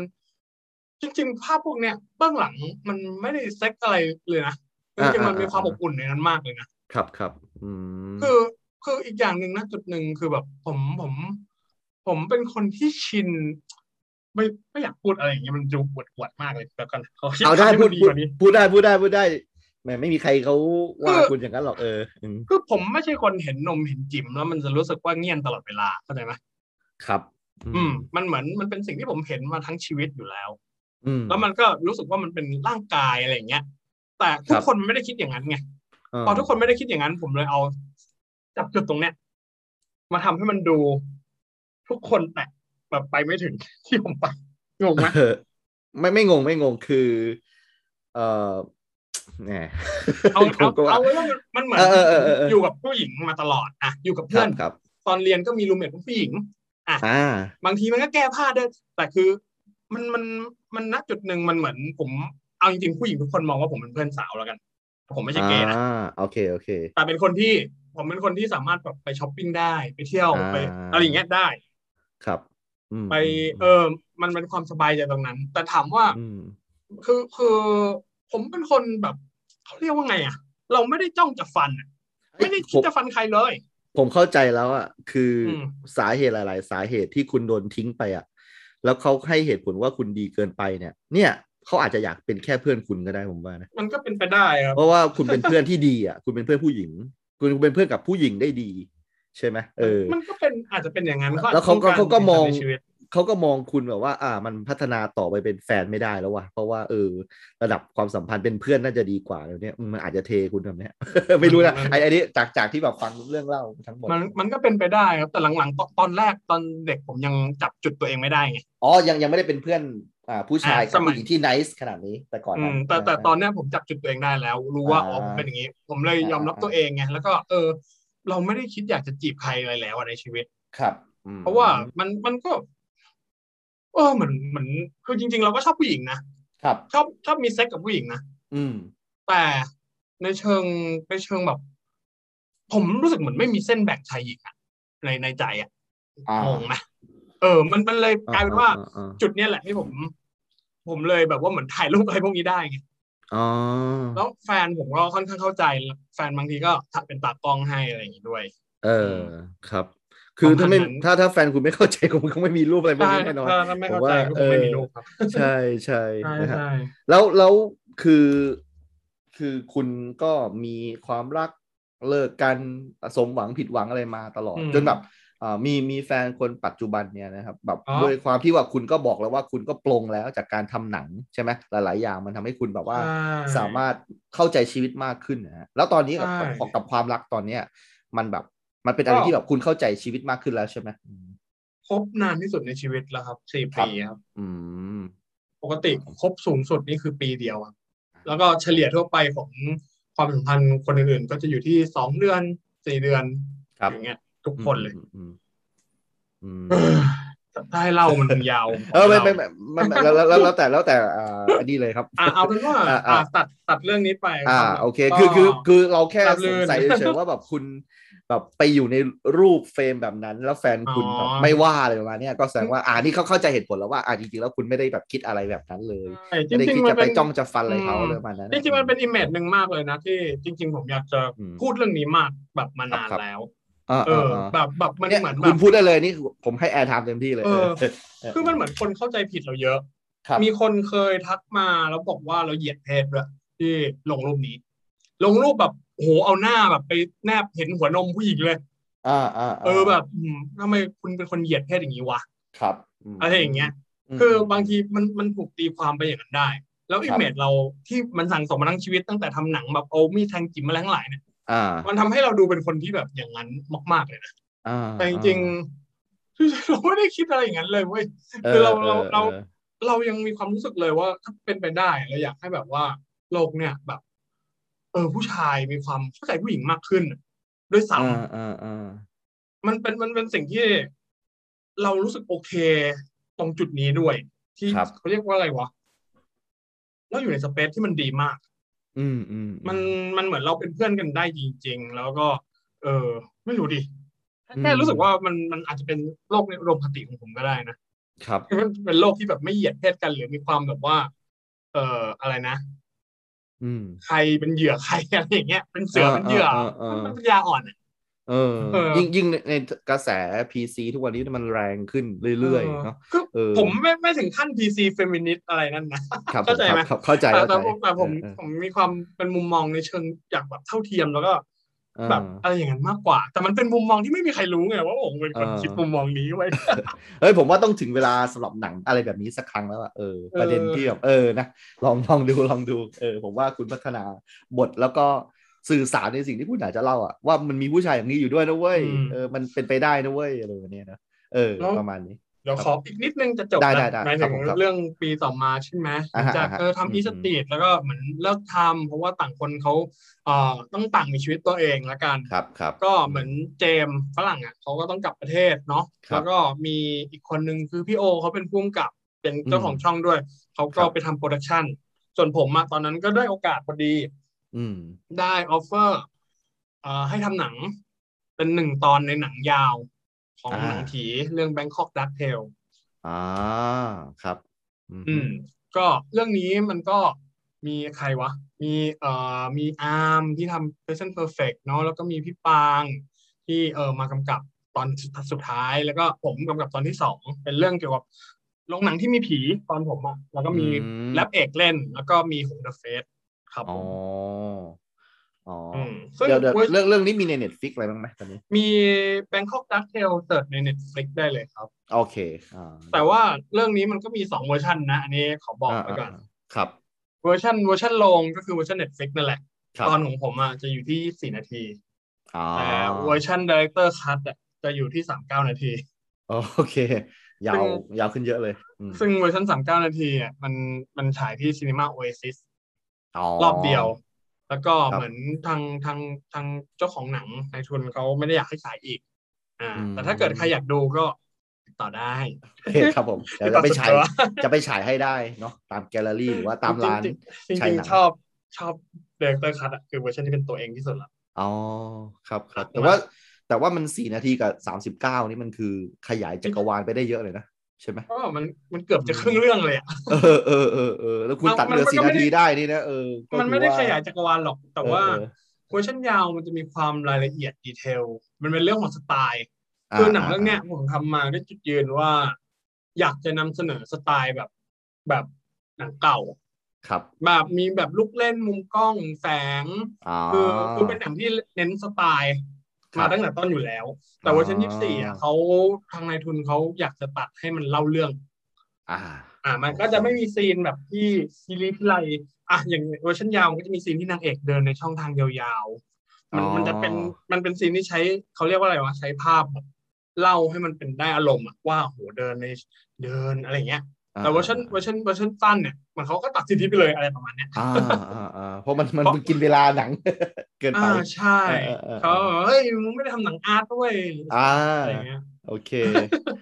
บางกอกดักเทลสี่นาทีใน Netflix ใช่ ตอนนี้มีอยู่นะครับ ยี่ แต่ ยี่ ว่า สี่ยี่สี่นาที ยี่ยี่สิบสี่นาที โอเคครับ แต่ถ้าเกิด อ่า ต้องการที่จะแบบเต็มๆก็ติดต่อคุณปิงปิงได้นะครับ ไม่ เออ เออแล้วแล้วนี่ก็คือโปรเจกต์ล่าสุดแล้วใช่ไหมไอ้ตรงนี้ ก็ หรือว่ ถ้าเป็นหนังยาวอ่ะล่าสุด หลังจากนั้นน่ะ อ่า พอมันมีโควิดอ่ะ อ่าอ่ มันก็เข้ายุคโลกโควิดอ๋อไม่ไม่ อ่า ก่อนก่อนโควิดอ่ะผมก็เป็นสายนิดหน่อย อ่าอ่าอ่า ก็ไปทำเรื่องโฆษณา ก็ได้ไป ครับ กำกับโฆษณาประมาณสองสามตัว ครับ ก็มีโฆษณาญี่ปุ่น มีมิซุมิมีโฆษณาส่วนใหญ่ก็จะเป็นแบบเอ่อโปรเจกต์ที่ได้คอนเนคชันจากทางญี่ปุ่น เป็นพวก อืม บริษัทญี่ปุ่นที่อยู่ในไทยอะไรเงี้ยเพราะว่า ครับ เขารู้จักแล้วก็เหมือนเหมือนเป็นคอนเนคชันนั่นแหละอ่ะ อืมอืมอืมม อ่ะก็ทำแล้วก็ได้ได้ย้ายสายงานตัวเองเปลี่ยนจากกำกับไปเป็นครีเอทีฟ อ่า เป็นคอนเทนต์ strategy ให้กับอินเฮ้าส์แบบพวกแบรนด์อะไรประมาณเนี้ยครับ โอ้โหดูดูคุณได้แบบเติบโตในสายงานที่คุณรักจริงๆเลยนะ เอาตรงๆนะ ผม เออ ทำงานเป็นครีเอทีฟผมได้เงินเยอะกว่าทำ อ่าเหนื่อยน้อยกว่าด้วยไหมอืมแต่มันเหนื่อยเหนื่อยสมอง มัน มันเหนื่อยคนละแบบนะ อ่ะอ่ะผมจะเล่าเล่าต่อจากนี้ละ อ่าอ่าอ่าครับ คือช่วงโควิดที่ผ่านมาหลายคนบ่นว่าเอ่อเศรษฐกิจมันแย่แล้วไม่มีเงิน ครั แต่ บ ผมอะทำด้านโซเชียล อืม มันเลยกลายเป็นว่าผมอะได้เงินในช่วงช่วงโควิด ครับ เพราะว่ามันมีงานเยอะ แต่ว่า อ๋อ งานทุกงานเนี่ยมันก็แลกมากับ เอ่อเขาเรียกว่าอะไรนะ อืมคือเราเป็นครีเอทีฟได้นะ จริงๆงานมันง่ายกว่าแต่แต่ว่าณจุดหนึ่งมันเหมือน มันไม่ใช่ตัวเราเองอะ อืม อืม ผมผมก็เลยเป็นคนที่ได้เงินมาก็จริง แต่ว่าผมเก็บเงิน ครับ คือคือเห็นอาจจะมีภาพไปปาร์ตี้ ดูสุรุ่ยสุร่ายไปเที่ยวนู่ อ่าน อ่า นี่ อ่า นี่ อ่าอ่า แต่ว่าจริงจริงๆอ่ะผมผมเก็บเก็บเงินไว้ แล้วก็ทำงานประมาณปีปีกว่าสองเกือบสองปีเลย ครับ เออหลังจากหนังเรื่องนั้นน่ะแล้วก็กำกับโฆษณาก็ทำเก็บก็เก็บมาเพื่อจะเวกชันในช่วงนี้แหละครับ อ๋อครับ คือตอนนี้ผมผมหยุดหยุดหน้าที่ตัวเองในฐานะครีเอทีฟแล้ว อ๋อ เออแล้วก็ต้องการออกมาพักครับ เพราะว่า รู้สึกเออเหมือนอยากมาพักสมอง อยากมาหาไอเดียใหม่ๆ คือเราก็ชอบงานครีเอทีฟนะ แต่เราอยาก อ่า ทำงานครีเอทีฟที่เราได้ใช้ความครีเอทีฟในผลงานที่จะเป็นหนังของตัวเองในอนาคตอ่ะ เหมือนเราไปตรงนั้นน่ะเพื่อไปรับวิชา ครับ ไปรับวิชาครีเอทีฟหรืออ ม การตลาดอะไรประมาณเนี้ยคือก่อนหน้านี้ผมไม่เคยทำงานเป็นครีเอทีฟมันเหมือน อ๋อ ไปทั้งไปทำงานด้วย และไปเรียนรู้ทักษะใหม่ๆ ให้กับตัวเองนะครับ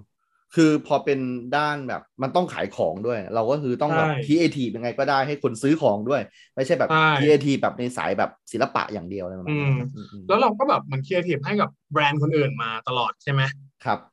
อืม แต่ถามว่าในช่วงระหว่างนั้นนะเราก็ทำเพจนะ เพจ อืมอืม ทุกมื้อของปิงปิงตอนนี้เปลี่ยนเป็นน้องปิงน่ารักแหละ ครับ แล้วก็ ผครับ มีมีช่องตัวเองที่ที่เอามาอัพหนังแล้วก็อัพคอนเทนต์ตัวเองที่เป็นคอนเทนต์ช่วงถ่ายวันหยุดคือเราไม่ได้ทำจริงจังมาก ครับครับครับ แต่ก็ทำเรื่อยๆ อืม จน อืม จนแบบว่ามันเปิดสร้างรายได้ได้ แล้วก็ได้เงินแบบโอ้โหแบบ มียอด อืม วิวห้าแสนเลยนะ มีตัวหนึ่งแล้วแบบได้เงินเยอะมากเลย ออ แต่ว่า ครับ ล่าสุด ครับ มันเกิดปัญหาไงพอ พอผมมั่นใจมากแล้วอะว่าห้าเนี่ย มีอาวุธ ถูกทา ละ งเออเออ อ่ะคือช่องเนี่ยมันคืออาวุธเราละถ้าเราอคอกรับ จากงานปุ๊บเราเอาความครีเอทีฟมาใช้กับช่องนี้ อ่า แถมมีเงินเก็บด้วย อ่ามาออกมา อ่อ่า มาพร้อม ถ้าออกมาปุ๊บครับช่องแม่งโดนปิด เฮ้ยทำไม เกิดอะไรขึ้นครับ คือมันมีปัญหาใน Google Drive ครับเหมือนมันเป็นปัญหาเรื่อง detect file อะไรประมาณเนี้ย อ่า ที่มันแบบเหมือนเหมือนไม่ตามนโยบายของ Google อ่า เออจริง ๆ มันคือพวก reference งานแล้วมันอาจจะมีความรุนแรง อ่า แต่มัน โอ้โห เป็น แสดงว่ามันสแกนไปดูในไฟล์คุณทุก ใช่มันเป็น ทุกอันเลยเหรอ ส่วตัว มันเป็น เออเออเออ คืองงกับนโยบายแบบความสิทธิส่วนบุคคลตรงนี้มาก แล้วก็ เออ นี่คือ เออ ยื่นอุทธรณ์ไปสองรอบก็ไม่ได้ ก็เลยตอนเนี้ย ก็เลยแบบ อืม เมื่อเดือนที่แล้วอ่ะผมเลยค่อนข้างเป๋ เดี๋ยวนะ ใหญ่มาก คือคือคือ Google มาไปผูกกับ YouTube ด้วยอย่างนั้นใช่ไหมฮะ ใช่ มั ครับ ก็เลย บัญชี มันก็เลยชัดดาวน์คุณหมดเลยประมาณนั้น ทั้งหมด ไอ้ หนักเลย ยาเออ มันมันถึงเป็นเรื่องหนักไง แบบมันหนักแบบ เออเข้าใจเลยอืม เงินทั้งหมดของผมที่เป็นยอดวิวอะที่ ครั อบ ยู่ในบัญชี Google อ่ะ ที่ผม อ่ายั ยังไม่ได้ถอนอ่ะอยู่ใน แอ นั้น ส หม เซ ด นต์น่ะนะเออใช่ไหม ใช่ อยู่ในนั้นหมดเลย อ่ จากไอ้ห้าแสนวิวนั่นน่ะ เออ ห้าแสนห โอ้ ก โ แสนวิว คื คือ อแบ มั บ นมันจะตัดทุกๆร้อยเหรียญอะไรประมาณนึงใช่ไหมถ้าเกิดผมจำ ใช่ ไม่ผิด แต่ผม เเ ปล่อยให้มันเกินร้อยเหรียญไปนานแล้ว แล้วเราก็ไม่ได้แบบขอจะตัดอะไรประมาณนั้นใช่ไหมอืม ใช่ ต้องสะ ผ ส ม มไว้อื ผมสะสม เพราะว่าผมมีเงินเก็บตรงนี้อยู่แล้ว ใน เอ ชี อ วิต เออเออออ ผมเลยกะว่าตรงเนี้ยมันเป็นเงินสนุกสนุกๆที่ อ่า วันหนึ่งคือเปิดดูกราฟยอดคนอ่ะ เออ แล้วมัอนอ เหมือนเล่นหุ้นอ่ะมันมีความสุข อ่าเออเออแล้วมันเป็นมันเป็นแบบผลงานของเรา ใช่ เออมันมันไม่ต้องไปวัดดวงกับใครก็คือ ใช่ เราทำดีคนก็ดูเยอะประมาณนั้นอืม เออวันเนี้ยมันอาจจะขึ้นสามบาทหูยแต่แม่งก็มีความสุขแล้วอะมันก็ เออ ยังดีกว่า เออเออ ยังดีกว่าเสียเงิน ไป อะไรอย่างเงี้ย เออเออเออเออ แล้วอยู่ๆแบบพอมันปิดปุ๊บอะแล้วปิดตอนที่เรามั่นใจมากแล้วจนออกมาแล้วอะ ครับ ออกมาแล้วไม่รับงานอะไรแล้วด้วย เออจะมาทุ่ม มัน เทให้ช่องเต็มเต็มๆเลย เออ มันมันเลยมันเลยเหมือนเหมือนเหมือนคนโดนปักขาเลยอะ เออ ช่วง ครับ นี้มันเลยกลายเป็นช่วงยถากรรมครับสองอาทิตย์ที่ผ่านมาคือผมก็ เออ หลังจากช่องปิดเนี่ย ตอนนี้ผมก็เลยปั้นช่องใหม่ แต่ก็ ครั ไม่ บ รู้จะไปที่ไหนนะก็ช่องปิง เออ ฟลิกนั่นแหละครับ ที่ ครับผมครับ เพิ่งโปรโมท เป็นอ่าโอเคอ่ะทีนี้เรามาสู่ไฮไลท์ของวันนี้นะครับ คือช่องปิงฟิกนะครับนะ ซึ่งอ่าต้องบอกก่อนว่าคือผมอ่ะรู้จักอ่าคุณปิงปิงเนี่ยผ่านทางกับการไปแอดเฟนที่ผมเล่าให้ฟังอะนะ แต่จริงๆแล้วอ่ะก็คือว่าตอนนี้อะคนวงกว้างน่าจะรู้จักคุณมากขึ้นเนาะจากการ อืม ที่หน้าตั๋วใช่ไหมครับ เอา ใช่ ผล ครับ งานของคุณนะครับไปโพสต์นะครับในในในพิหน้าเพจของอ่าตัวร้อนป๊อปคอนชีสเนาะ แล้วก็ปิงฟิกนะครับ เป็นเป็น อ่ะ การตัดต่อที่เรียกว่าแฟนเมดใช่ไหมถูกต้องไหมอะไรประมาณนั้น อ่าใช่ครับ ฮะเดี๋ยวช่วยเล่าไอเดียตรงนี้ให้ผมฟังหน่อยอืม คือคือปกติเมื่อก่อนอะตอนทำอีสติรีพีทใช่ไหมแล้วก็จนมาถึงทุกมื้อของปิงปิงและน้องปิงน่ารักเนี่ย อ่าอ่าอ่า เอ่อทุกอย่างมันชี้ให้เราเป็นอินฟลูเอนเซอร์สายแบบ ที่มันออกแนวกินเที่ยว ครับ คือเรามีความสุขกับการกินเที่ยวนะ อืมอืมอืม แต่รอบเนี่ยพอพอมันถามว่าพอช่องมันปิดปุ๊บทุกอย่างมันปิดอะแล้วเราต้องเริ่มใหม่ ครับ เรากลับอยากเปลี่ยนทิศทาง อ่า เพราะเรารู้สึกว่าเราเป็นฟิล์มเมกเกอร์เราเป็นคนทำหนังมาตั้งนานแล้ว ครับ เราสงสัยตัวเองอะว่าทำไมกูไม่เคยขายตัวเองตรงนี้เลยวะ อืมอืมอืมอืม เออเราเป็นคนทำหนังเว้ยเรามีความรู้เรื่องหนัง อืม เรามีผลงานแบบเคยกำกับโฆษณาเคยกำกับหนังเขาลงด้วยอ่ะเรื่องเดียวก็ อืมอืมอืม เรื่องเดียวกูก็เอาอีกเรื่องหนึงยังไม่ฉายกูก็เอาไว้ก่อน อ่าอ่าอ่าอ่าอ่า แต่ทำไมทำไมทุกคนจำเรา เหมือนไปกินจุไปอยู่กับเพื่อนฝรั่ง คือเราเลยพยายามแบบอยากจะตอกย้ำ เราอยากจะสร้างอิมเมจแบรนด์ตัวเองใหม่ ครับ ว่าเราเป็นคนทำหนัง อืม คือรอบเนี้ยพอเราทำช่องใหม่ปุ๊บเราก็เลย เอออยากทำอะไรที่เราถนัดอะ ครับ แล้วเป็นคอนเทนต์ที่สนุก อ่าอ่าอ่า เราก็อาจจะเล่าเรื่องหนังมากขึ้น อ่า แต่มันอาจจะไม่เหมือนช่องรีวิวหนัง หรือว่าช่อง เอ่อคือช่องมันมันจะมีความเป็นฟิล์มเมกเกอร์มากมากกว่าที่จะเป็นนักรีวิวอะ อ่าอ่า ดังนั้น อ่า การตัดต่ออะมันมันคือทักษะหนึ่งละกันของ มมอืม ของการเล่าเรื่อง การที่ อืม เราเอาหนังที่คนเขาทมถุยกันอะ อ่าที่ว่าได้ศูนย์ศูนย์ เออ ดาว ได้ เลยจาก ศูนย์ วัตถุตอม อะไร โด เงี้ย ใช่ไหมฮะ เออหรือเร็ว อืม สองสิบแปดเนี่ยที่ด่ากันทั้งเมืองเลย เออเออเออเออ คือเราเราก็เอามาดูเนาะแล้วก็ ครับ เออ เราจะเล่ามันยังไง ให้มันเป็นหนังที่ ดีที่สุดเท่าที่เราจะทำได้มันอาจจะดีกว่านี้ก็ได้นะ มันมีคนเก่งกว่านี้เยอะ อืม แต่เอาให้มันดีที่สุดเท่าที่เราจะทำได้แล้วกัน อืมอืม มันก็เลยออกมาเป็นเอ่อ อืม บอลิสติกเวอร์ชันแฟนอีดิทที่ผมทำแล้วก็มี ครับ เร็ว2018 อืม แล้ว อืม ในช่องก็มีไอ้นี่ด้วยสองศูนย์สองสองซูนามิ อ๋อ ได้ได้ดูยัง เออเออเออเออเออครับผมครับ เอออันนี้ก็ตัดตัดตัดแบบเน้นสนุกเลย คือเล่ายังไงให้สนุกที่สุดอะไรเงี้ย เออเออ แล้วก็ เออ จริงๆมีอีกเรื่องหนึ่งแต่ไม่รู้คนจะด่า เออเออ มีลุงบุญมีและลึกชาติครับเวอร์ชัน อ๋อ เล่าเรื่องเร็วที่สุด โอเค คือปกติหนัง พี่เจยก็มา เออ เออ ครับ หนังพี่เจยเขาจะแบบว่าเล่าเรื่องด้วยด้วยความช้า คือความช้ามันเป็นเสน่ห์อย่างหนึ่งเลยนะของพี่เจย อ่าฮะเดี๋ยวเดี๋ยวเดี๋ยวเดี๋ยว อ่ะ ฮะลุงบุญมีลงยังฮะตอนนี้ ลงแล้วครับ โอ้เดี๋ยวเดี๋ยวผมไปดูนะเดี๋ยวผมไปดูนะผม ได้ ต้องหาแน่ คือ ครับ คือปกติหนังพี่เจยอะความช้ามันเป็นส่วนหนึ่งของการเล่าเรื่องเลยนะ ใช่อืม แต่เรื่องเนี้ยด้วยความที่ผมไปแบบ เออไปเรื่องเขียนบทเรื่องอะไรที่ต้องเล่าเรื่องเดินไปข้างหน้าอะไรเงี้ย มันมีทักษะ อืม ตรงนี้อยู่ ครั เรา บ ก็เลยแบบว่าลองเอาหนังพิเจอร์เนี่ย ครับ ตัดความเอ่อเขาเรียกว่าอะไรนะตัดความอารมณ์ช้าออกแล้วจับ อืม แค่เส้นเรื่องเลย อ่าอ่าอ่า แล้วดูดิว่าจะเล่าได้เร็วสุดกี่นาที ครับอ๋อก็คือยังคงความเป็นสตอรี่เดียวกันอยู่ อ่ะ ยังมี เป็นสตอรี่เดียวกัน ปลาดงปลาดุก แต่ อะไรยังมีประมาณ มี นั้น ครบ โอเค แต่ เป็นพิเจอร์เวอร์ชันสปีดอะ โอเค ตัดเหลือ เออ ตัดเหลือห้าสิบสองนาทีเนาะ ยังยาวนะยังยาวนะเออ ใช่มันยาวได้แค่นั้นแหละ ผมพยายามให้สั้นกว่านี้ไม่ได้ละเพราะว่า เออเออ มันมันมันมันยังต้องมีมูดอะผม คืออย่างหนึ่งที่ผมยอมรับเลยนะผ ครั ม บ ไม่อยากตัดหนังแล้วตัดหนังมาให้เหมือนล้อเลียนอะเหมือนเก อ่ ลียนา อะ ใช่ใช่ คือ เข้าใจ คือถ้าตัดหนังล้อเลียนใช้ตัดได้ปะวะคือมันเหมือนแบบ เออ ว่าเอาคลิปมายำเป็นล้อเลียนเป็นแบบคลิปมันมันไม่มันไม่มีศิลปะอะไรนะ อ๋อ แต่ตัดหนังยังไงอะให้มันยังเป็นหนังอะ นี่นี่คืออะ ใช่ไหม อ่ะอ่ะอารมณ์เหมือนประมาณว่า เหมือนกับพวกค่ายมีลาแม็กซ์ไหมที่เขาจะชอบ อ่ะ ซื้อซื้อหนังจากยุโรป เออ ใช่ไหมแล้วมาตัดใหม่ให้มันกระชับประมาณนั้น คุณปิงกำลัง เออ ทำหน้าที่นี้อยู่เป็นคนตัดหนังให้มีลาแม็กซ์ประมาณนั้น มันมันคือการทดลองดีกว่า มันเป็นการทดลอง เออเออเออ เพราะเราเราทำหนังจริงอะเราว่าคนทำหนังเขาไม่อยากให้มาตัดหนังหรอก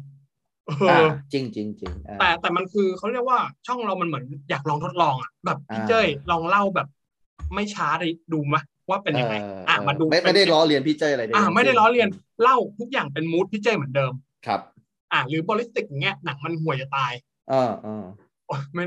มันก็ไม่ได้ห่วยหรอกมันมีด้านดีๆอ่ะ เอ อไม่งั้นคุณคงไม่เลือกเอามา อ่ะ เล่าใหม่ใช่ไหมอืม เราเอาสิ่งที่ดีที่สุดอะลองมาเล่าแบบอ่ะมันเป็นหนังยาวไม่เวิร์กตัดเป็นหนัง อ่า สั้นดิ อ่าอ่า มันจะเท่ขึ้นไหมอะไรอย่างเงี้ย เอาเอาเอาจริงเดี๋ยวผมขอถามความรู้สึกหน่อยไอการที่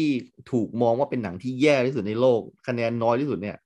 คุณปิงปิงเห็นด้วยไหมมี ผม ส่วนไหนที่เห็นด้วยหรือไม่เห็นด้วยบ้างไหม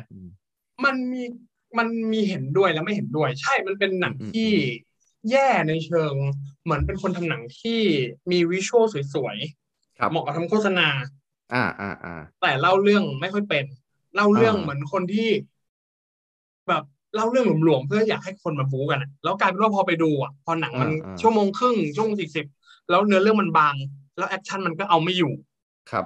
มันเลย อืม กลายเป็นจุดอ่อน ที่ อ่าก ลายเป็น อ่า ว่ามันเหมือนเอาเงินไปละลายแม่น้ำตั้งแปดสิบล้านดอลหรือเจ็ดสิบล้านดอลไม่รู้ อ่าอ่าครับ แต่ ม พอเรารู้แล้วว่าก้อนเรื่องอะมันอยู่ตรงไหน ครับ อ่านี่มันคือข้อได้เปรียบของคนที่มาเป็นทำแฟนดิดิตไง า ก้อนเรื่องตัวเนี้ยมันเดิน ก้อนเรื่องตรงเนี้ย มันไร้สาระมากเลย ใส่มาทำไมไม่รู้ อ่าอ่าครับ แล้วเราก็แค่จับแยกแล้วก็เอามารวมใหม่ อืม ในในจุดที่เรารู้สึกว่าเราเราคิดว่าดีที่สุดนะมันยัง ครับ ก็ยังเป็นสายตาเราอ่ะมันคือสายตาของเรา มครับ เออ มันก็เลยกลายเป็นว่า ผมมองว่าฉบับสั้นเนี่ยมันสนุกนะ อืม ถึงถึงบทมันจะดูไม่สมเหตุผลเหมือนเดิมอ่ะ เช่นแบบว่าฮาถ้าถ้าถ้าถ้าถ้าเคยดูแล้วจำได้นะแบบว่า ครับ หูร้ายลักพาตัวเมียไปเป็นเมียของตัวเอง เพราะอะไร ครับ มันดูแบบเหตุผลละครไทยมากเลย เออเออเออเออ แต่อย่างน้อยพอมันเป็นหนังสั้นอะมันตลกแล้วมันก็สนุก เออซึ่ง ดูแล้ว อ่ะ ดูแล้ว คุ มั ณ นก็ขำอ่ะ คุณปิงก็ยังยืนยันว่าไม่ได้ทำเพื่อล้อเลียน แต่ทำ ไม่ เพื่อให้กระชับ แล้ว ให้ ก็ กระชับ ดูเป็นแบบอ่าอีกแบบหนึ่งแล้วกันนะในความคิดของ อืม คุณปิงประมาณนั้นเออไม่ได้จะล้อเลียนต้นฉบับเลย ใช่จริง ครับผมครับ ๆ เรื่องที่ผมรีอิดิตแล้วชอบที่สุดอะคือเร็วสองสิบแปด อ่าโอเค เพราะมันเป็นงานที่ยากที่สุด อ่า ยากที่สุด ไม่คือ จริง คือว่าผมว่ามันยากจริงเพราะว่ามันมันถูกกำหนดไปแล้ว แล้วมันผ่านการตัดมาแล้วอะแล้วคุณมาตัดใหม่อีกครั้งเนี่ยจากแบบสิ่งที่ถูกตัดมาแล้วอะเออ คุณต้องแบบ เรื่องของไหมแล้วคุณจะต้องแบบ ให้มันเป็นเรื่องตามที่แบบคุณอยากจะได้ อืม เออซึ่งมันมันมันไม่ได้มีฟุตแบบให้คุณเลือกอะมันมีเท่านี้แหละเออ คือ ใช่ คือ ไหมเออ บอกตรงๆนะครับว่า ครับ เร็วสองพันสิบแปดเนี่ย อยากให้ดูต้นฉบับก่อน อ่า แล้วมาดูเวอร์ชัน โคโอเค เวอร์ชันแฟนอิดิต อ่า ในช่อง มัน ติ๊ก จะ ฟิกอืม มันจะเดินเรื่องไม่เหมือนกันเลย เหมือนหนังคนละเรื่องเลยเหรอ คือมันมีซีนหนึ่ง เออ ที่เป็นคนละซีนกันเลย ครับ แล้วมันจะแยกซีนทำไมก็ไม่รู้ มันไม่นำพา มันมันมันเหมือนเป็นหนังที่ฟุตเทจกระจัดกระจายในเรื่องในหนังที่ฉบับสมบูรณ์อ่ะ อ่า แต่มัน อ่าอ่า มันกระจัดกระจายหมดเลยอ่ะ ครับ จนเราต้องมารีไลท์เหมือนเขียน อืม บทใหม่ ครับ ให้กับฟุตที่มีอยู่แล้วอ่ะ แล้ว อ่ามั มาเรียงใหม่แล้วเอาซีนสามก้อนอะที่ เฮ้ยเดี๋ยวนะ ไม่ไม่เกี่ยวห้องมารวมกัน กระบวนการทำงานของคุณคือคุณแบบว่ามานั่งรีไลท์บทใหม่ด้วยแล้วแบบคุณมานั่งเขียนบทอะไรอย่างนี้ด้วยเหรอฮะ ใช่ครับ โอ้โห แสดงว่านี่คุณไม่ได้ทำเล่นๆแล้วแหละเออคุณแบบจริงจังมากเลยนะเนี่ยเออ มัน คือ มันไม่ได้อยากจริงจังอย่างนี้หรอก แต่พอ เออเอมันมาอเออ ทำปุ๊บอ่ะ มันเหมือน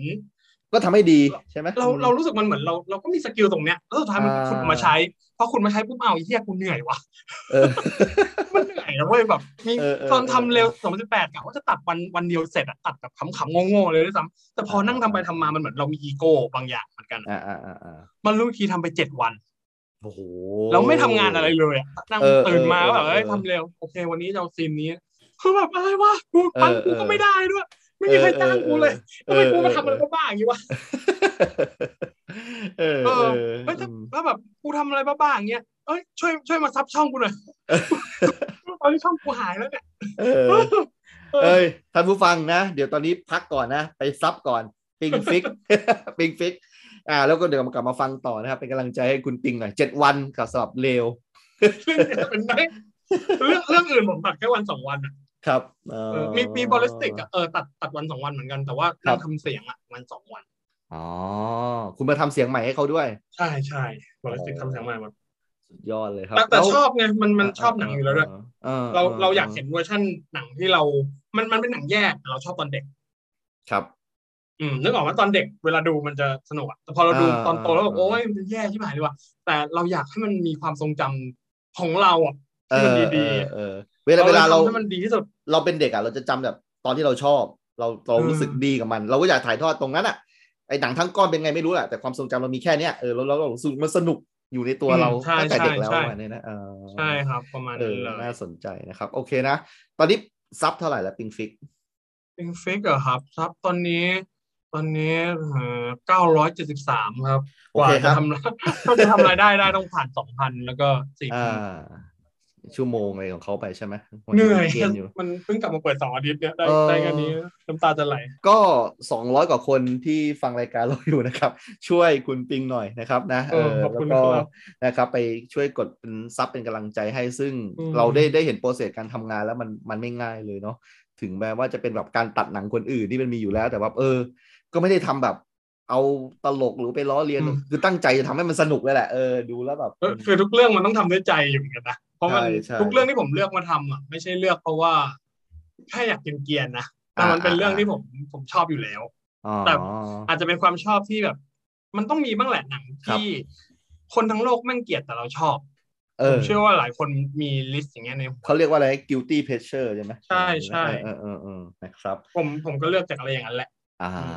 โอเคครับ ฝากช่องปิงฟิกด้วยนะครับอ่ะอ่าก่อนที่จะจบวันนี้อยากให้คุณปิงช่วยอ่าพูดถึงความความชอบส่วนตัวแล้วกันนะครับ คุณปิงพอจะเลือกหนังสักสามเรื่องที่คุณปิงแบบอืม ที่ผเป็มนแบบอินอินสปายชอบแล้วก็แบบว่ามองว่า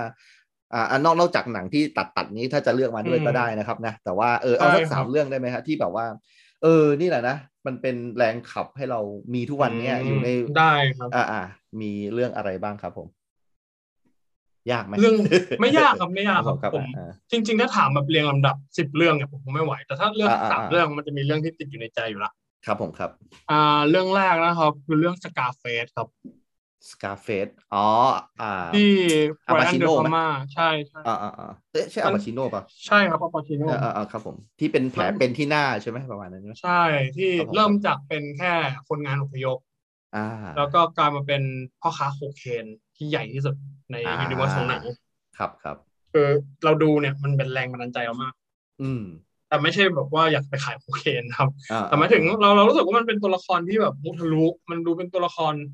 ในในเชิงดรสตัวละครอ่ะเราเราค่อนข้างชอบมันนะมันเป็นคนที่น่าหมั่นไส้มากเลย ครับ แต่เราก็รู้สึกว่าเราเชียร์มัน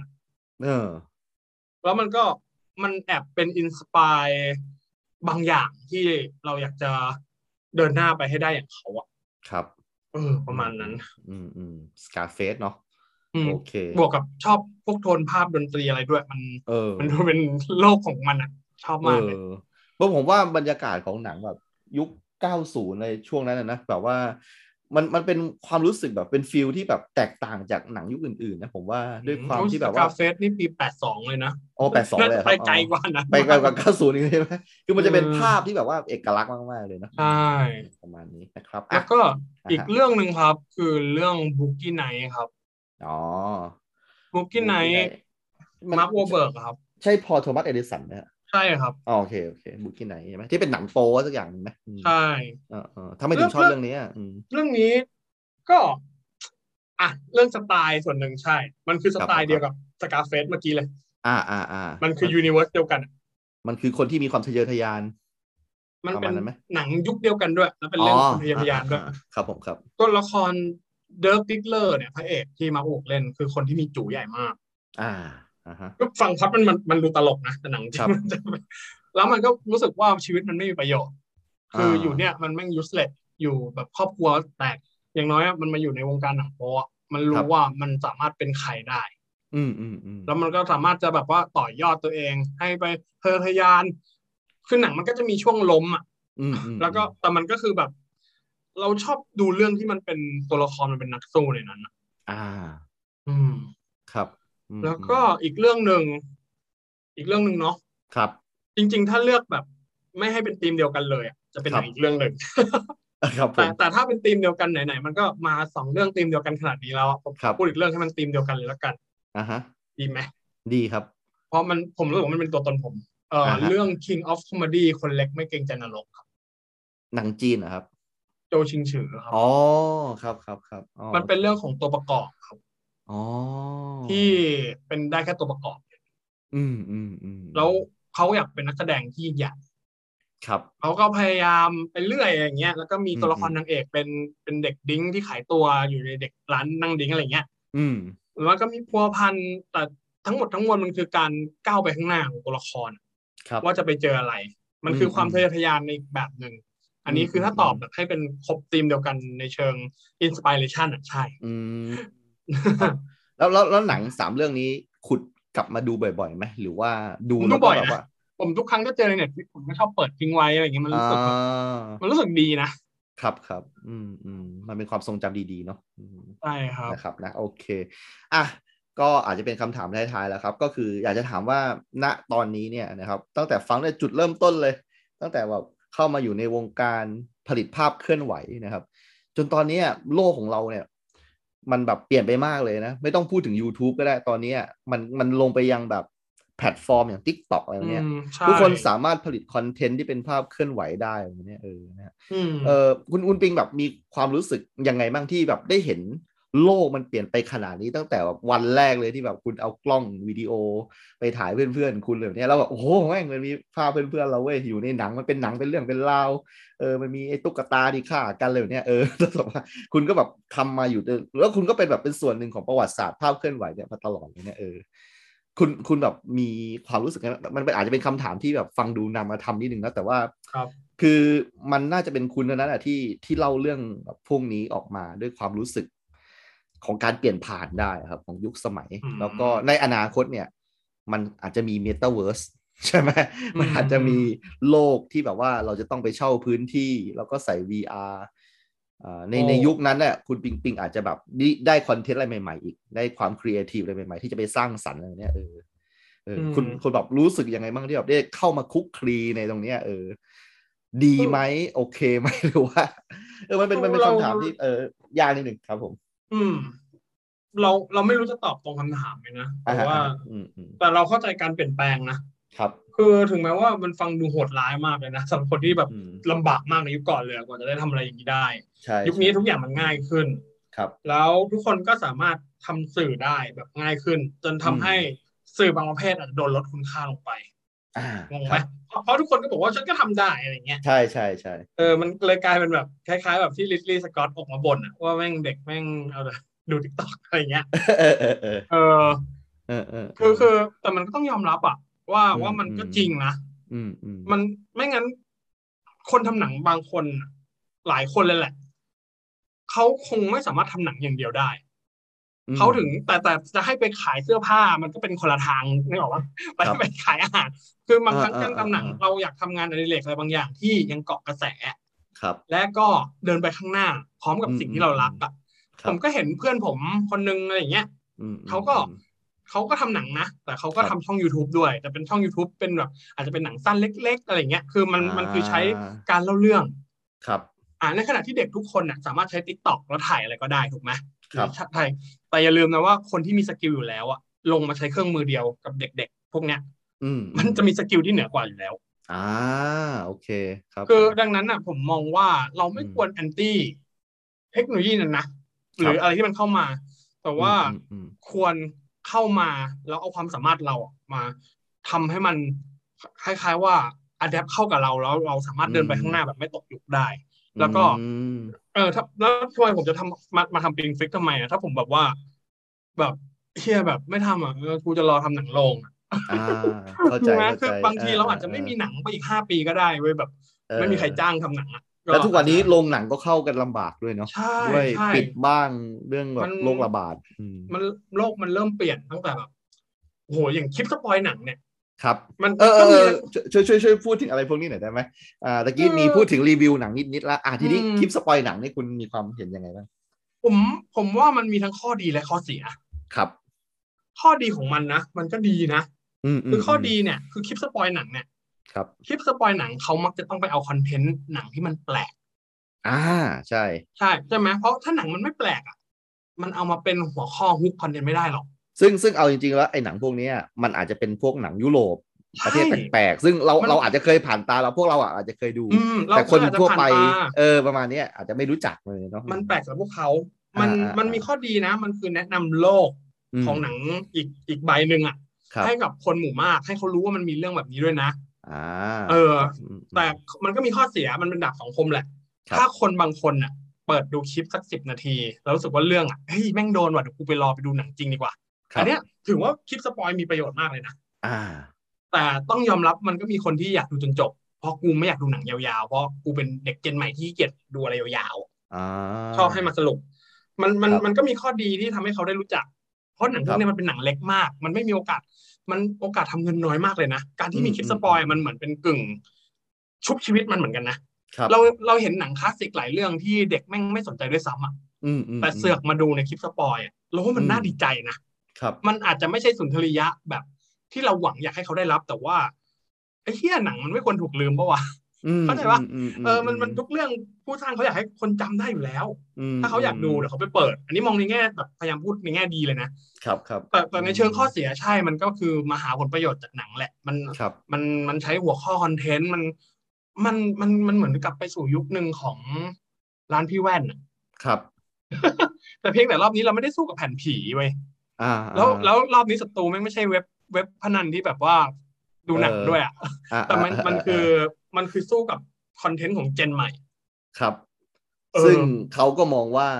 เขามีสิทธิ์ที่จะท ำใช่ เพราะว่าก็ก็คุณไม่ดูก็ไม่เป็นไรคนเจนเขาพร้อมจะดู ใช่ไหม แต่แต่มันก็อย่าลืมนะ มันก็ไม่ใช่เป็นข้อเสียทีเดียว มันมีเด็กรุ่นใหม่บางคนที่เขาก็ดูคลิปพวกนี้แหละ ครับ ห้านาทีสิบนาทีเขาไปดูหนังจริง มันก็มีคนพวกนี้แหละก็คือมันก็มีประโยชน์ไอคลิปสปอยเนี่ยมันไม่ได้มีแค่ในไทยนะ มันมีที่ต่างประเทศก็มีเยอะแยะ อ๋อเออผมเห็นก็จะว่ามีแต่ในไทยจริงนะ มีเยอะมีเยอะ เอาเอา เยอะ เอา มาก เอาจริงๆนะคุณปิงปิงคือผมอะเออแบบบางครั้งอะคือผมกับกับภรรยาเนี่ยแต่ก่อนเนี่ยก็ไปที่แบบเฮาส์อะไรประมาณนี้นะไปนั่ง อืม ดูหนังเลยวันเนี้ยนะแล้วแบบหลังๆ เราไม่ได้ไปลงหนังแล้วเรามาอยู่ต่างจังหวัดเลยวันเนี้ยอืม ครับ แล้วแบบมีอยู่วันหนึ่งอะผมอะอาบน้ำเสร็จแล้วก็แบบผมเห็นภรรยานั่งดูคลิปสปอยอะผมรู้สึกรู้สึกดาวเลยนะชีวิตอะเหมือนกับว่า อืม เอาแล้วที่ฉันแบบอุตส่าห์ปลุกปั้นเธอพาเธอไปเฮาส์ไปลิโดอะไรเนี่ย สุดท้ายแบบเธอแบบมาจบที่คลิปสปอยเลยว่าเออแต่แฟนผมก็บอกว่าเอ้าแต่ว่ามันก็น่าสนใจนะเออ แล้วแบบว่าตอนนี้ อืม เราก็ดูหนังอะไรแบบนี้ไม่ได้แล้วแบบเนี้ยเออซึ่ง ครั ไอ้ บ ถ้าเกิดให้เขาไปดูยาวๆเหมือนเดิมเขาก็ดูได้นะ อะไรประมาณเนี้ยแต่มัน อื มันก็ไม่มีทางเลือกให้เขาอะ เขาก็ คือ เอ คือ อ เออ เอางี้แล้วกันนะ ครับ การดูหนังยาว การ ครับ ที่เราเลือกดูหนังยาวสักเรื่อง อาจจะสองชั่วโมงสามชั่วโมงหรือชั่วโมง อ่า ครึ่ง อ่าครับ มันคือช่วงเวลาที่เราให้สเปซกับการดูหนังนั้นจริง ๆ มันคือเรา อ่า ให้ attention จริง ครับ ๆ แต่คลิปสปอยอ่ะ มันคือเหมือนเราเบื่อๆว่ะ เปิดทีวี เฮ้ย เรื่องนี้น่าสนใจฮะ เออ เออเออ เอ้ยเอ้ย เรื่องนี้น่าสนใจว่ะเฮ้ยไม่รู้จักเลยเออ รู้จักแล้วว่ะ เออเออ มัน เออเออ มันคือการคลิปสปอยมันคือการรับรู้ แต่การ อ่า ดูหนังมันคือสุนทรียะ ดังนั้น อืม ถ้าคุณดูเริ่มการรับรู้แล้วคุณรู้สึกว่าแม่งโดน ยังไงหนังยาวอะมันก็มีค่าที่จะดูอยู่ดี ผมผมเองก็เคย อันนี้ยอมรับเลยนะ ครับ ผมก็ดูคลิปสปอยนะ อ่ฮะ ขนาดเป็นคนทำหนัง แต่ยอมรับว่าเรื่องเนี้ยพล็อดแปลกขอเปิดดูหน่อยดิ อ๋อ คือบางที ฮะ เราดูจนจบอะมันเป็นไอเดียให้เราได้โดยแล้วมัน เอา ประหยัดเวลาแต่ เอา ฟัง เอา เรื่อง งี้ นี่ย เดี๋ยวเดี๋ยวผมแอบถามนิดนึง ถ้ามันมีใครสักคนหนึ่งอะเอา my evolution เนี่ยใช่ไหมครับผมออกเสียงถูกไหมเออของคุณเนี่ยมาทำเป็นคลิปสปอยเนี่ยคุณจะรู้สึกยังไงบ้างอ่ะผมอยากรู้ โอ้ยเชิญเลย โอเคเลยใช่ไหม ผมดีใจ เพื่อแบบดีใจจะตายหาหนังไม่ เออ ถูกลืม เออเออ ไปละ เออ เนี่ยเชื่อไหม เออเออ ว่าไอ้แบงคอกดักเทลตอนที่ผมทำอ่ะก็มีคลิ ครั ป บ สปอยเอาไปทำทำ เฮ้ยจริงไหมเออเออ จริงแล้วผมอยากจะไปเถียงมากเลย มึงสปอยเรื่องผิดเนี่ย เออ ก็แบบ เออ ไอ้เหี้ยกูไม่ได้เขียนบทมาอย่างนี้ มึงสปอยเล่าเรื่องผิดหมดเลยเนี่ย เอ แล้ว อ ผมอยากจะเข้าไปตอบมากเลยนะว่า เออเออ คุณกลับนะ เออ คุณเล่าผิดคุณข้ามเรื่องนี้ไปเลย เอ เอออะไรอย่างเงี้ย เออเออเออ แต่แต่ไม่รู้มันจะยังไงก็เลยยังไม่กล้าตอบ แต่แต่บอก โอเค ผมว่าขัดใจแต่อยากถ้าเล่า อ๋อ ช่วยเล่าให้ถูกหน่อย อ๋อแต่แต่ว่ามันมันก็คือตัวอย่างที่ผมยกอ่ะมันมีคนเคยทำกับหนังคุณจริง ๆ แล้วใช่ไหมเอออ ม ซึ่งคุณก็ไม่ได้ติดใจอะไรก็ทำไปสิ ไม่ ก็ ไม่ ดีเออ ทำทำไปเถอะผมว่ามันมีคนรู้จักมันเป็นเรื่องที่ดีนะ อ่า เออ โอเค คือ โเ รู้จักและชื่นชม หรืออะไรก็ว่าไปเพราะคลิปสปอยพวกเนี้ยมันจะไม่ค่อยจัดว่าหนังเลวหรือหนังดี อ่า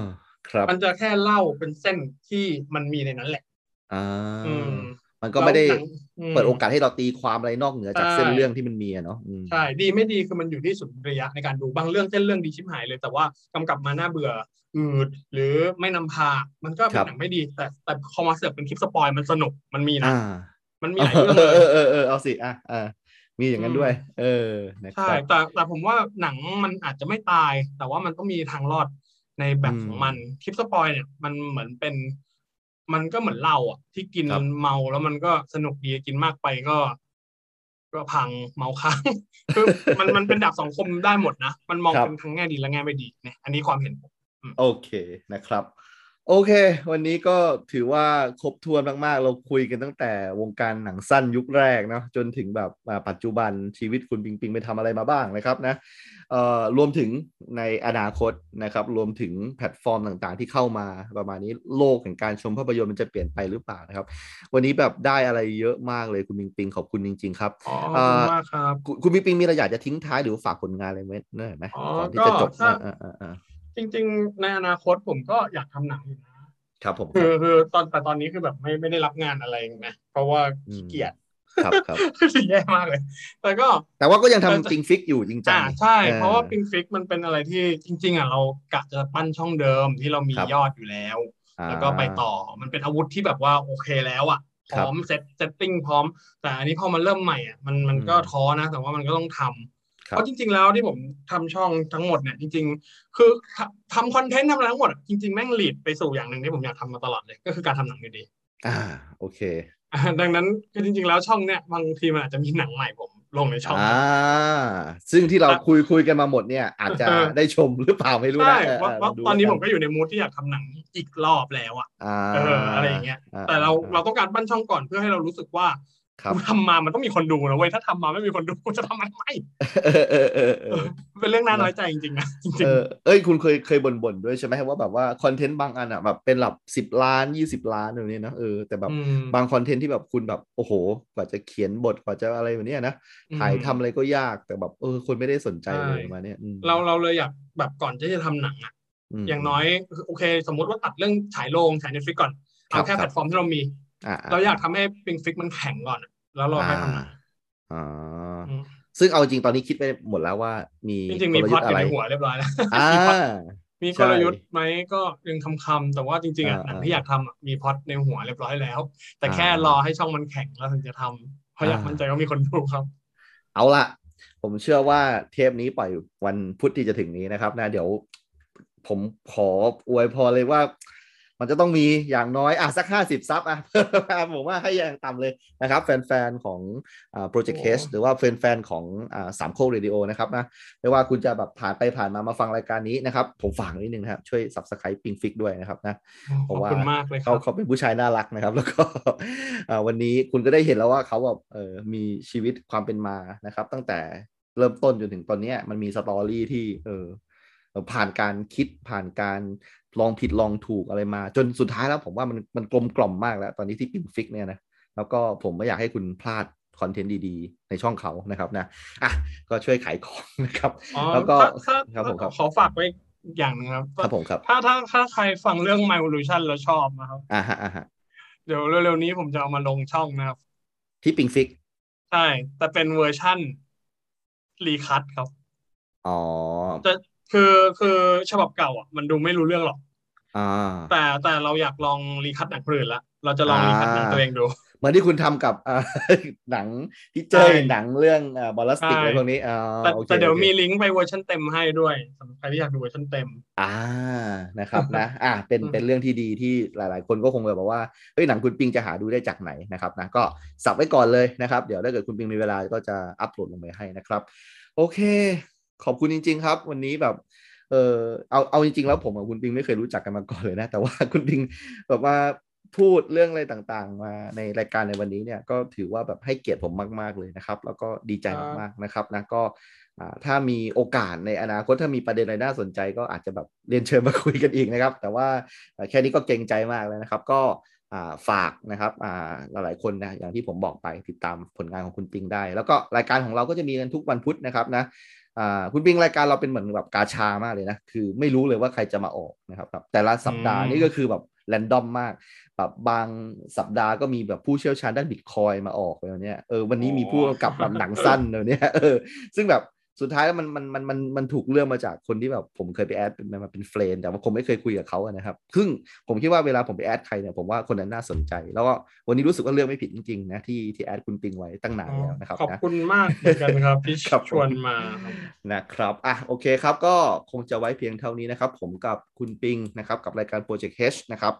อ่า วันพุธของคุณวันนี้ก็คงจะสนุกสนานนะครับ กับเรื่องเราวในวันนี้ครับ ก็เจอกันใหม่ในพุธหน้านะครับสำหรับวันนี้ผมกับคุณปิงก็ไว้เพียงเท่านี้นะครับ สวัสดีครับ